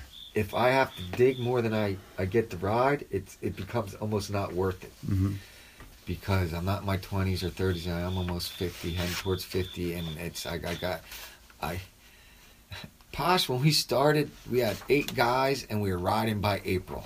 Now we got four guys and we don't start riding till middle of June, and it's become so much more. And I, I, I just want to ride. Yeah. I mean, I, I, I I'll, always do my part, Uh huh. but I got into it for the riding, Right. and that's what I want to do. And as I'm getting older and my body's just hurting and I'm, I'm tired. I hmm just want to ride, man. I just Yeah. just want to cut some laps. I don't want to have to do all this tarping and all this building, and Yeah. I do it because I love it.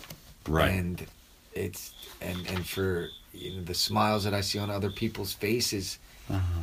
but it's each year it's getting harder and harder to to, to keep going. But Sure. man, I, I just I just keep at it. You know, Yeah. like I say, people ask how long you plan on riding. I I do not think that. I think about this No. year. Well, I'm riding tomorrow or the next day.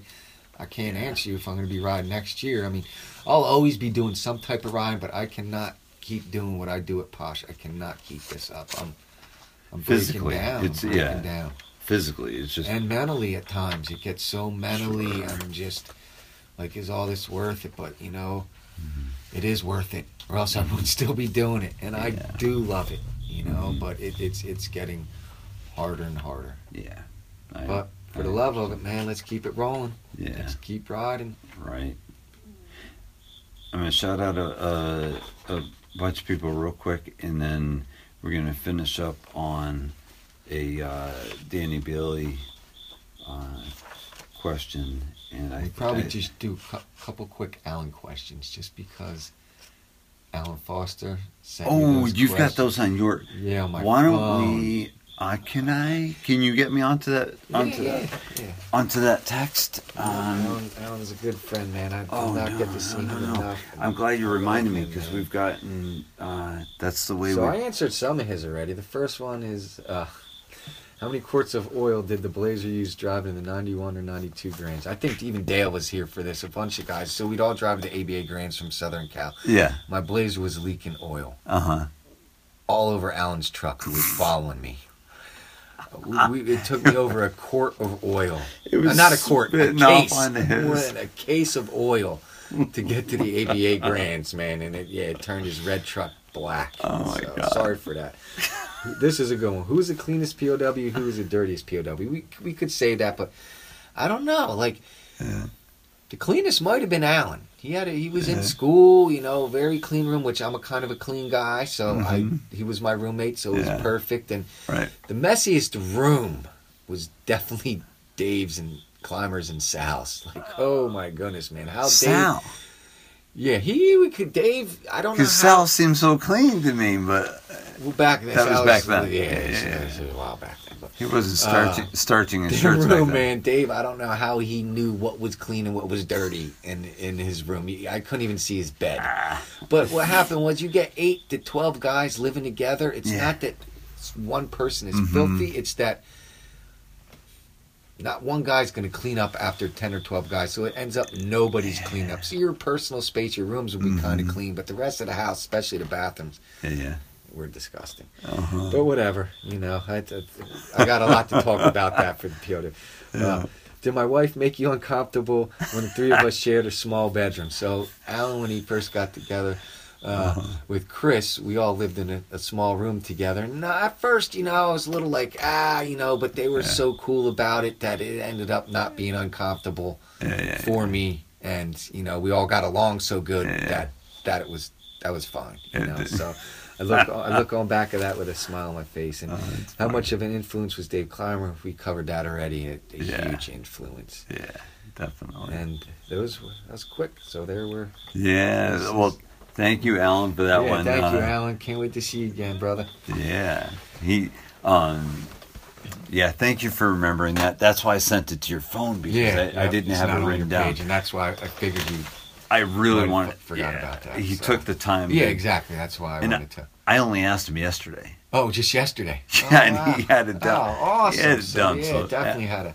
Thank you, Alan. He's he's he's been a, a you know a vocal supporter of the show, so that's been nice. I'm going to read.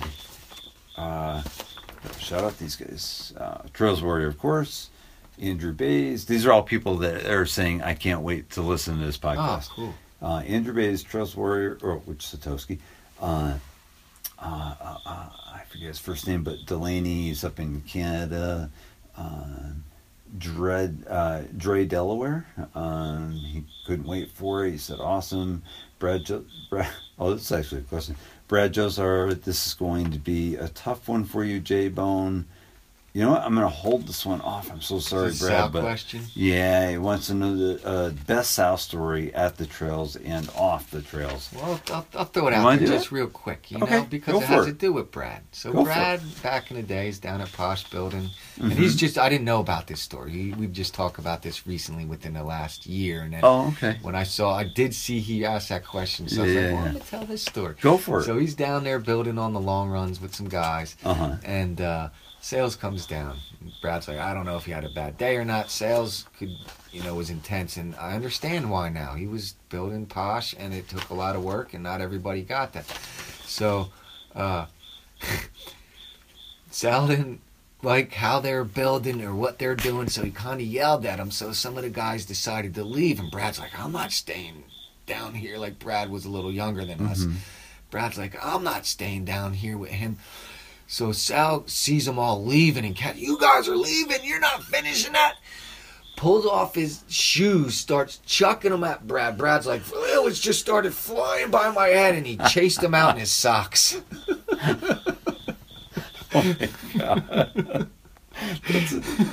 That's It was a tough regime back That's- then, man. Not anybody could handle the Sal years. Like the guys in this day and age, they not all of them, but they couldn't handle the Sal's years, man. Oh, He- God. Sal let you have it. It's all and it wasn't always fun. Like he he let you have it, but he was doing so much, you, had no argument with him. right. Like he did the, Yeah. everything from the glory stuff to building the jumps Yeah. to the building the walk up pass to redesigning stuff to shortening jumps. Like yeah. I fought him every every jump he wanted to shorten. Oh. No, what are you doing? And then a year later, I'm like, oh my goodness, he was right, man. Well, Right. Not oh my goodness, because he was smart. Yeah. really knew how to build trails. But yeah, yeah, just picturing him chasing those guys out in his socks, his shoes are flying by him. I love that. so that's just one South story. I I need the stories to come in slow with Sal because I've met him a couple of times and it's actually really great that these questions are coming up because now I'm starting to understand this person that I didn't understand before at all. I was just like, what? What the hell? What? Anyway, uh, let's see. Digging me, Doug, buddy of mine from up um, up New England way. He just said, "Got to tune in for this one." Um, I always forget how to pronounce his name, but uh, one of Satoshi's friends, um, uh, Takayuki, I think he put Kill Switch. Um, wow, can't wait. BMX Todd, Todd Spreet, uh, his son is a, a really good uh, park rider, uh, street rider. He's sponsored by Odyssey Sunday, I think. But he's a guy our age. His son is doing awesome in Oh, uh, cool. yeah. It, um, so he he was in the X Games. I think he got fifth. He did pretty good. But anyway, um, he was he's real excited for this one. The dad is, Oh, which is That's awesome. which is more like me, you know, more my age. Um, salt grip. Uh, also a little bit of a quick question. Salt grip wanted to know the footage of you hitting the tree in East Coast Destruction Four. Uh, East Coast Destruction Four ended up on a television show. Did they ever send a check? You know, it's funny. I just sold that clip again two weeks ago. Really? Two weeks ago. Yeah. Really? Yeah, I actually that's cool. made some good money off of that at the beginning. We were getting like a thousand bucks or fifteen hundred a clip when those shows were real big at the Yeah, beginning. yeah. And I sold it like three or four times. And Matt, the Stoffer, the Mm-hmm. uh, filmed all the ECD videos. He, uh, of course, This is he would get some of it. There's another stoffer. Oh yeah, the, yeah. Matt Stoffer is uh, ECD original. Uh huh. Uh, he filmed all the ECD videos. really? Yeah, yep. He was a Flatlander and you know part of our crew. Brother, cousin. Nope, What's the nope. deal? Just another Stoffer. no relation. No relation. That's Yeah. crazy. Oh my gosh. Yeah. All right. So, uh, so yeah, uh, and I I just sold it this time. I I was whatever hundred bucks they asked. I could have tried to get more, but I was like, Right, whatever. right. I, that's fine. I don't care. Eh. Just Matt called me up or hit me up. He's like, you're never gonna believe it. Somebody else wants it. So it was some weather channel or something is doing this. I don't know how they're mixing that in with weather. No kidding. but but they are. But yeah, What what? All right, now you gotta tell what the what what's the clip involve I and where at Posh, at Posh. early days, hitting the one. The tree's obviously still there, but the jumps changed a little bit. Mhm. There was kind of a long, low left Mhm. hip into a, a booter set, Mm-hmm. and I overshot and landed with my wheel crooked, and it immediately turned me left. I shot off of the tree, I mean off of the lip, into this tree, which the tree split.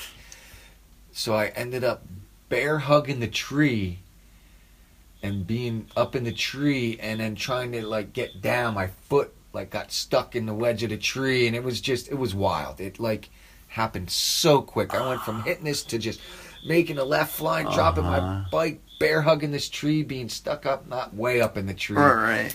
you know i haven't seen the clip in so long i can't even remember but Oh it, it was a pretty wild clip and for some reason the, these video shows loved it. I tried i got clips of me casing that massive dover jump in cali like you wouldn't believe i cased it 3 Uh-huh. massive times and some not even made they want they didn't want nothing to do with those clips I'm like, Really? That's Uh, okay. Don't worry. It'll be fine. so yeah so they these tv shows love that clip and Yeah, yeah, yeah. so i actually just sold it again Oh, that's funny. oh my gosh. One of the first mistakes I made when I came back was riding trails in Connecticut, and I didn't know how to hip for shit. So I need a straight line. I didn't need to be messing around with this line that kind of like weaves around this rhythm. It was basically a rhythm weaved around. I thought I could do that. I thought I could because something went wrong, and I shot off into the into this toward this tree. So I tried to hug it. I didn't realize how fast I was going. So I bounced off the tree instead of hugging it and sliding down like like a koala bear or something. And instead, I just I tried to hug it. It didn't want to hug me. It bou- Bounced bounced me off Oh. to the bottom of the landing, and I broke my arm. And oh. my son didn't even have his license, and he I think he steered, but I still drove. I don't know. It was drove him with a broken arm and a broken leg that's pretty impressive yeah, yeah, I've done it twice. I figured, you know, I'm stupid enough to get into it. I got to be stupid enough to get out of it. we're smart enough to get out of it You know, that's debatable, but but yeah.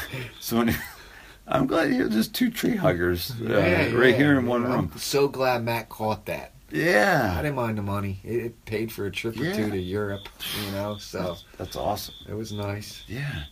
Uh, Adam Baker 12, thanks for all the hard work and inspiration, Jay. Is he in. Colorado? Yep. Well, originally Arizona, but Colorado now. Oh, gotcha. And you put much love, so I'm sure he'll listen to this. I've been following him for a while, so Yeah, Adam's awesome and he's a great rider, man. See, it definitely seems like it. Uh, okay, and I am going to finish on two quick things.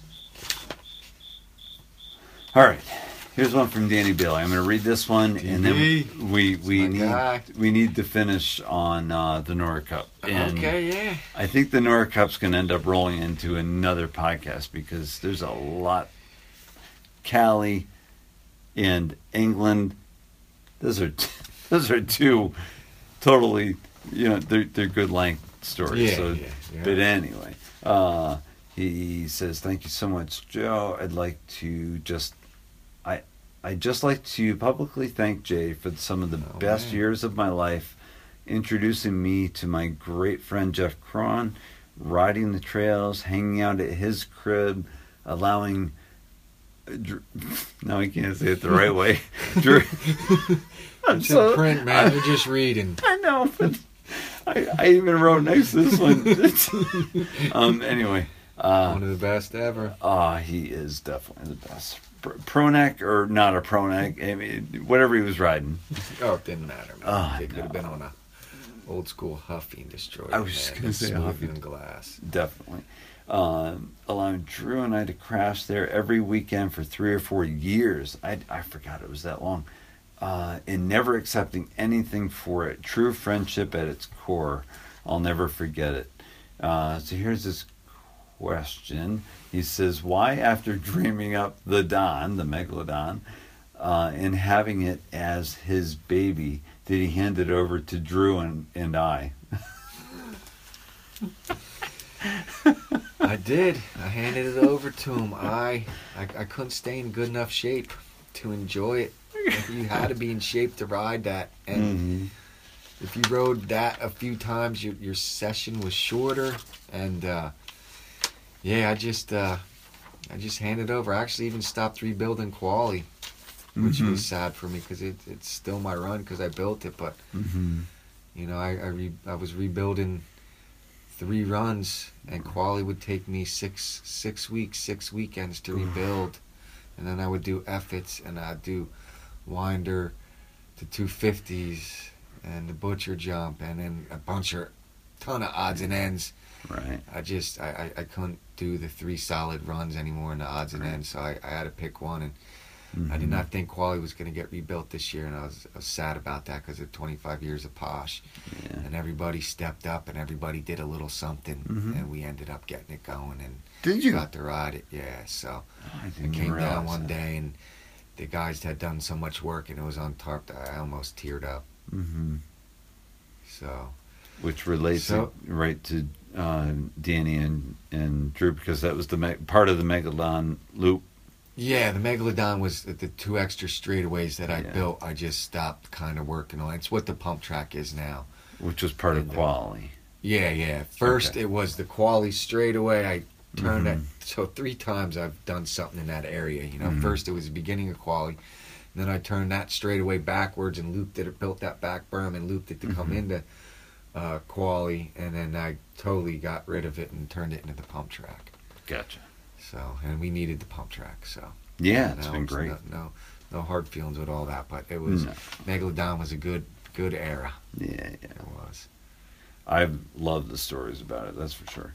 Uh, another quick shout out. Uh, what do you think was the best year of Posh? Um, maybe you do have an answer for that. I don't know. do not i the years blend together Mhm. i know eras Mm-hmm. you know, but I, I, I can't pick pick a best year. Yeah. I'd say this year. Yeah. This Right. year was awesome. Hey. Twenty five years we made it. Right. That jam was amazing. Uh-huh. You know, we're still holding on. We're still fighting a good fight and keeping Mhm. it going. You know, uh, all new band members compared to the past, but you know we're still rocking it out and Yeah. trying to keep it going. And there is a lot of good years, but uh, Yeah. this year's been a good year. That's good. Uh, Netley, I always forget his first name. He's from England. I believe England, right? Netley. He he's been awesome. He always pitches in I- questions. I, I like him, man. He's a good guy. He's a good dude. Yeah. I, I haven't met him yet. I'd, I'd love to meet him sometime. I just um, haven't been able to do it. Uh, favorite rider to watch ride in the woods is part part uh, one of the question. And what happened to some of the old locals like Gilly, Drew, Gower, which we always say Gower Power. Yeah, yeah. Um, and that's that. Uh, it's answer them any way you'd like, but the first part of the question was uh, favorite rider to watch in the woods. well, I don't have one, but just quick coming to mind, I love watching the Credence guys ride the woods. yeah. They, they, Maddie, Clint, Ever Ever. now. Ever now. Yeah, they, they all. I really look forward to watching them guys. Mhm. Of course, BF always gets psyched when BF's there. And you know what, man? The last couple years, Nasty's been coming out, and it's been awesome. yeah? He comes out every fall. He's a, he's a trail rider, man. Oh yeah. Like a lot of people might see him as a dirt jumper. Mhm. Nothing against dirt jumpers. I love them, and it's Yeah. everybody has their thing. I am not Mhm. trying to take it, but there's a difference. Yeah. Nasty's not only is a trail rider, he's a trail builder. Mhm. And Oh, people don't know that. Even Moeller was just telling me a story in England how he would drop his kids off early to, to go to this preschool, and there's Nasty digging at this, some pump track or something near Yeah. air early, digging, riding, and and it, it's funny because the first time, not to go off on a tangent, but Sure. NBL Grands years ago.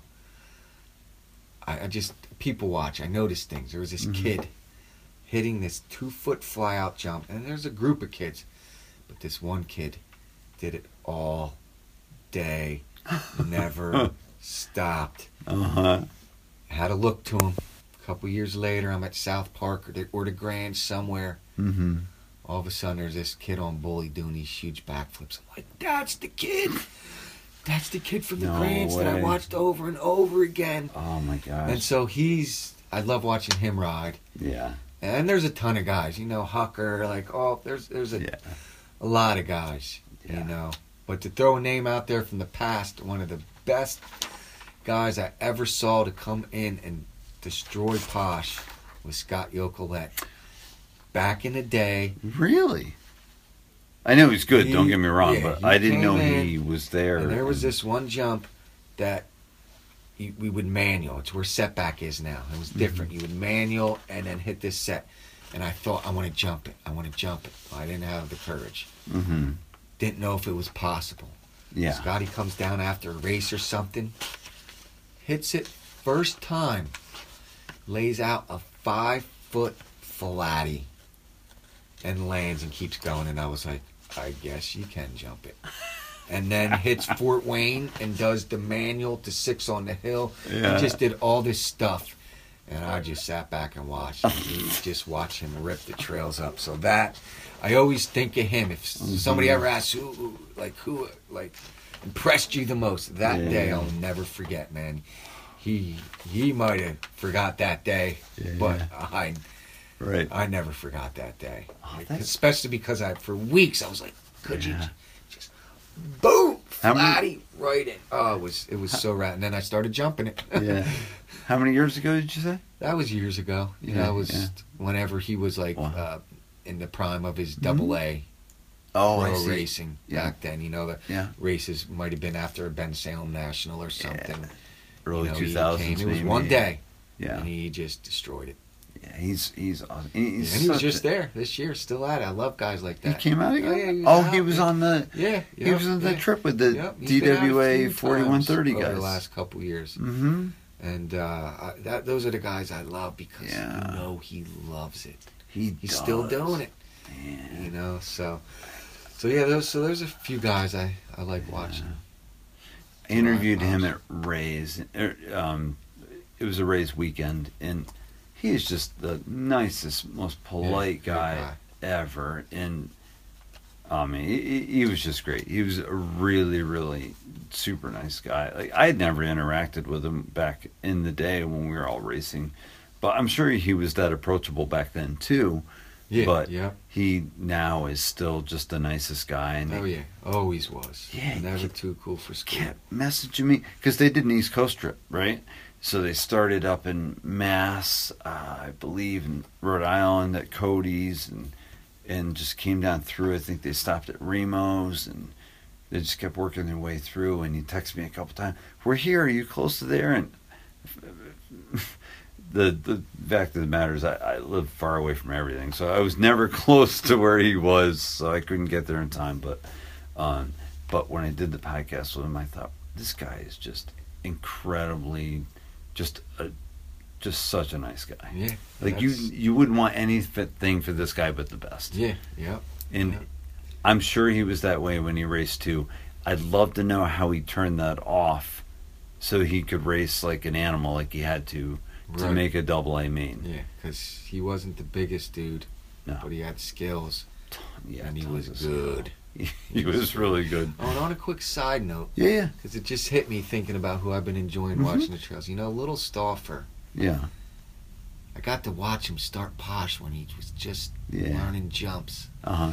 so his progression Mm-hmm. has been very fun to watch because now Uh-huh. he's killing it. And he goes, I Uh-huh. can't even follow anymore because he just boxes me out. He goes so high. so I got to start like 20, 30 feet back because I'm doing the opposite. I'm going lower and lower, mm. not on purpose, but it just happens.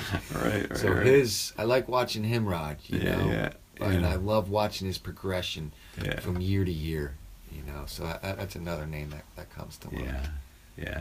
I don't know him well, so whenever I throw the microphone to him, I don't think he knows what to make of me. So, but, but and I'm I, I'm I, like you. I'm obviously a lot. Uh, quite a bit older because he's in his 20s, right? 27, Mid 20, I Yeah, I, Yeah. I have 22 years on the guy. So Yeah, I remember when I um, thought that was old. I know. And now I look back and Oh, I thought Everett Rosecrans had like- one foot in the grave. Yeah, But Everett Rosecrans was actually our age. yeah, Like, I know, man. Well, Kinda screwed back up. Then, you know, Terry Shaughnessy, all these uh, guys. People just didn't ride like No. we're setting the bar. You're 49. I'm 46. Like people Right. didn't ride to that age. They Excuse me, they didn't. didn't ride to that age back No. then.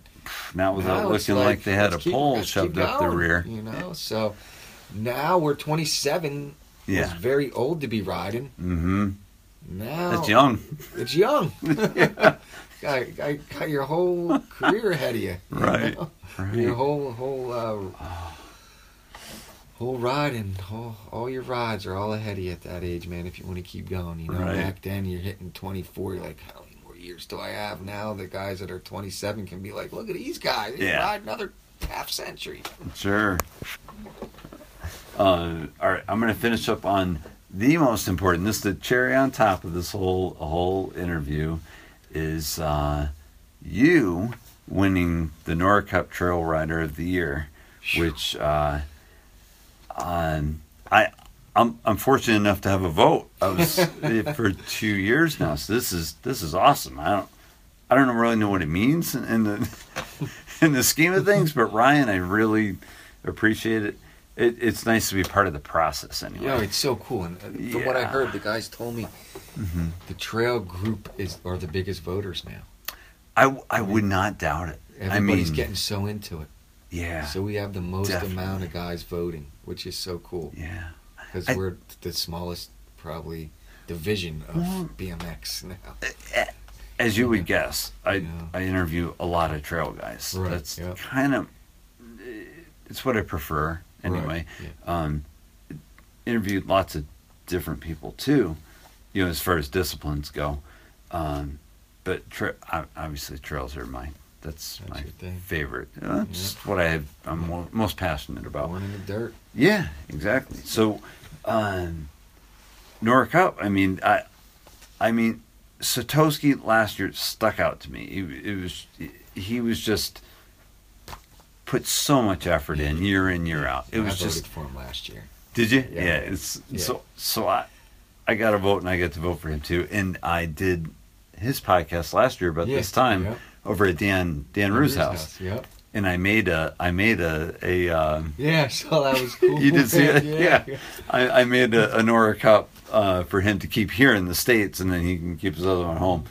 You, I don't have to do that because you live here. So we're, I would have, but you live here, so I don't need to make a separate one. But, but, uh, but anyway, the Nora Cup thing. Congratulations. That Thank was. I, I feel like from the people that were open with their vote, uh, I, I feel like it was unanimous in that in that way, or at least close to. I mean, lots of other deserving people, and some really good things came of that, like like suggesting an entire family Yeah. with the Hallihans Yeah. as Yep. as nominees. So I, I thought it was awesome. I, uh, you know, I think some of the other guys that were up in the say the top four, they'll get in there for sure. Yeah, yeah, yeah. Uh, but I, was really happy that you that you won it, uh, and really, really happy to see that you made a family trip out of it Oh, yeah. along with your mom. yeah. Uh, it, the whole thing was just it just the way it played out was awesome. So It was. congratulations, and you know if you want to say a you. couple words about that, yeah, it was. It was huge out. for me. It was huge because I, I started watching that award being handed out in the '80s. You know, to the top pros, Greg Hill. Greg Hill, You know, al- it's like it was always Greg Hill. and for the next 30 some years Mhm. it never ever crossed my mind that i would ever be a nora cup winner hmm and then when clint won his he hmm was like the first like trail rider to win it i was like wow a trail rider won it that's awesome Yeah. still never thought that i would win it because i knew it, he's so rad and, and, and kills it that Yeah. I, I could never. I'm not that good, so I would not go win it in that old category. Mhm. And then Our BMX makes the new category. Yeah. I was like, wow, that's a category for trail builders because you got to take into account the digging and what you do for the scene. hmm I'm a trail builder. I, I could win this, like Yeah. a Nora Cup. Like it never crossed my mind till three Right. years ago. Yeah. Yeah.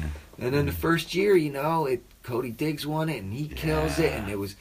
I made like I had tears making the top five. I was like, I'm, for the rest of my life, Before I'm the- going to be a Nora Cup nominee. Oh, like that's on the resume. Like this is awesome. They want me to do a little video part, and Right, right, I don't film myself much. I don't have clips, so I had to scramble clips together. Some were old, and then last year, same thing happens. I made top five. So I'm Yeah. like so psyched and still hadn't filmed. So now I Right. really had no clips. I'm Right. digging. I'm like, man, you can tell by the color of that bike. It's from six years ago. I'm just not big with filming myself. So Oh I just was Yeah. psyched, and then you know, so the first year I wasn't sure who was going to win. I saw a lot of love for Cody, and he was killing it at times. So, Mm-hmm. but it wasn't like how I felt. I had a real good feeling Satoshi was going to win it.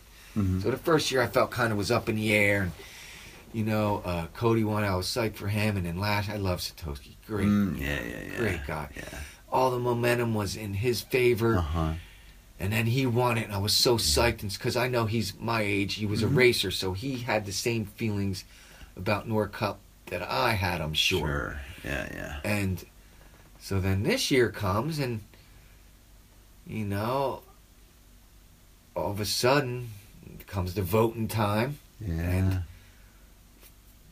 First year, I said something to Jenny like, "Man, you might want to get passports. You know, if I'd win this, I- I'd want you guys to be there with me." Well, they didn't get them the first Sure. year. They didn't get them the second year. Uh-huh. Well, I read that one poster, that, that one post that Foster put up about me. Uh-huh. I came right home from work. I was like, Get the "You guys got to go get passports. I might be winning this year." right. I, Right. And then I started getting nervous because I hate speeches. I was like, Eh, I might have to say a speech. I Right, started right, like I started thinking like I might win it this year. Like, yeah, yeah. and then I started getting all kinds of love, and then I was like. I might win it. I just might win it. And I started getting in disbelief and being like, could I really be an inkling with the family? Could this really happen? yeah. Look at And your it did. Look at your history. Look at your history. I mean, your history is amazing. Yeah, but it's supposed to be just for the year. I you know what I, mean? I mean? understand, but So- no one could ignore the history and it, it, up to date.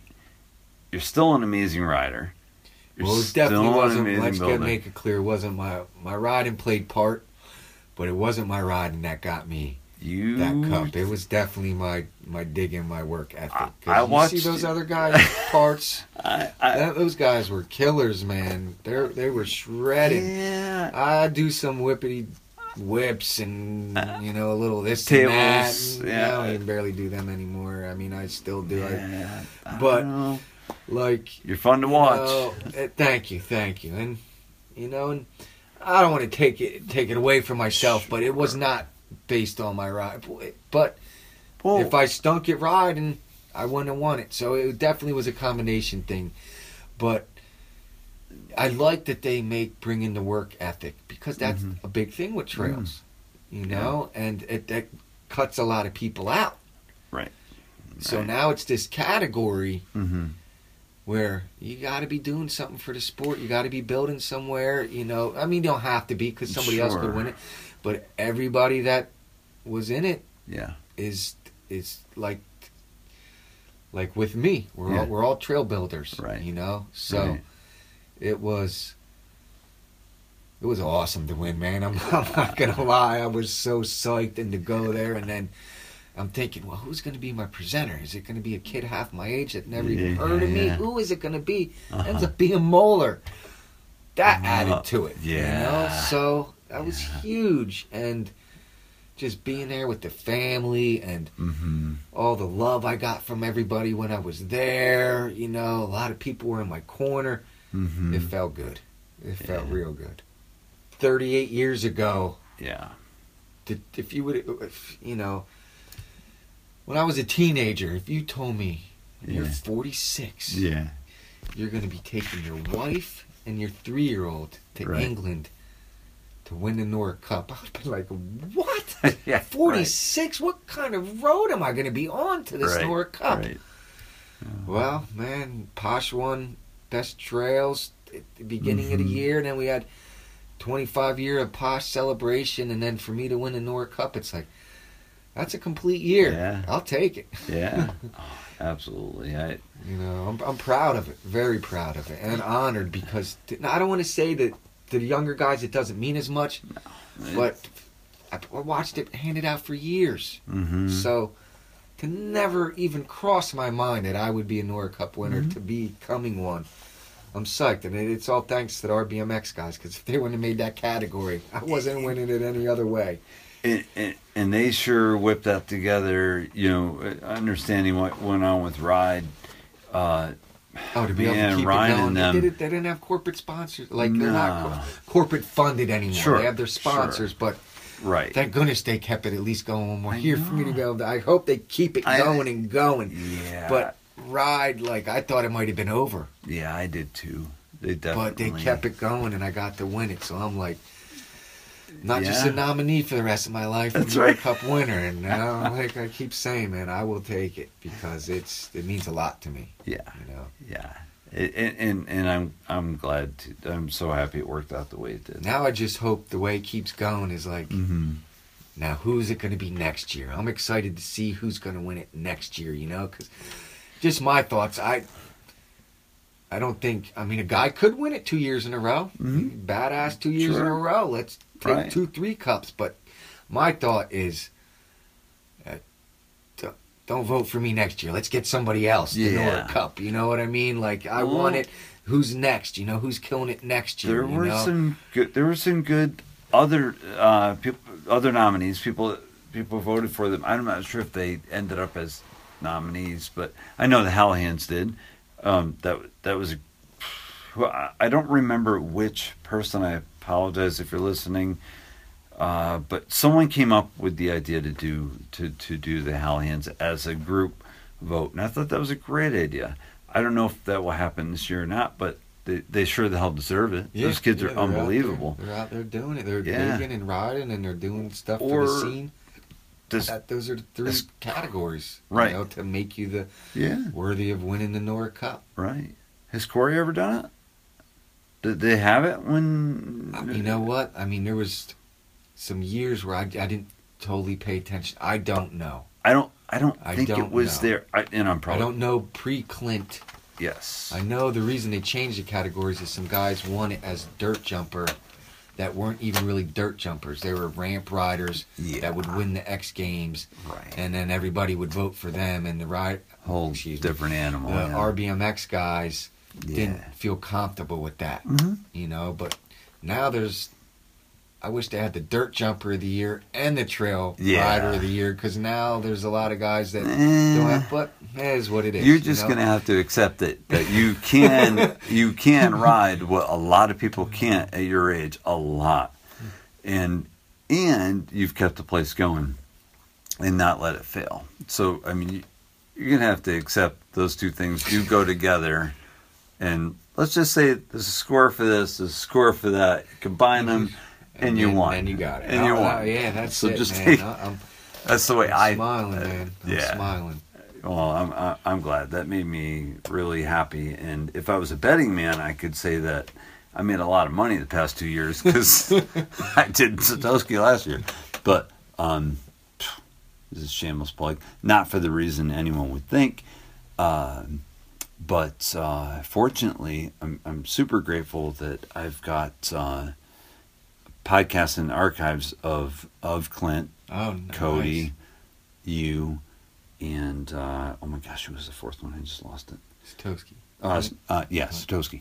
So we've got all four of you guys are Oh, uh, once yours is recorded. All four of you Nora Cup winners uh, are have been interviewed. Yeah, so awesome. it's, it's wild. So Yeah. I know whenever I go to Posh, I try to get a picture of all you guys. I didn't. I was I was doing too much running around interviewing.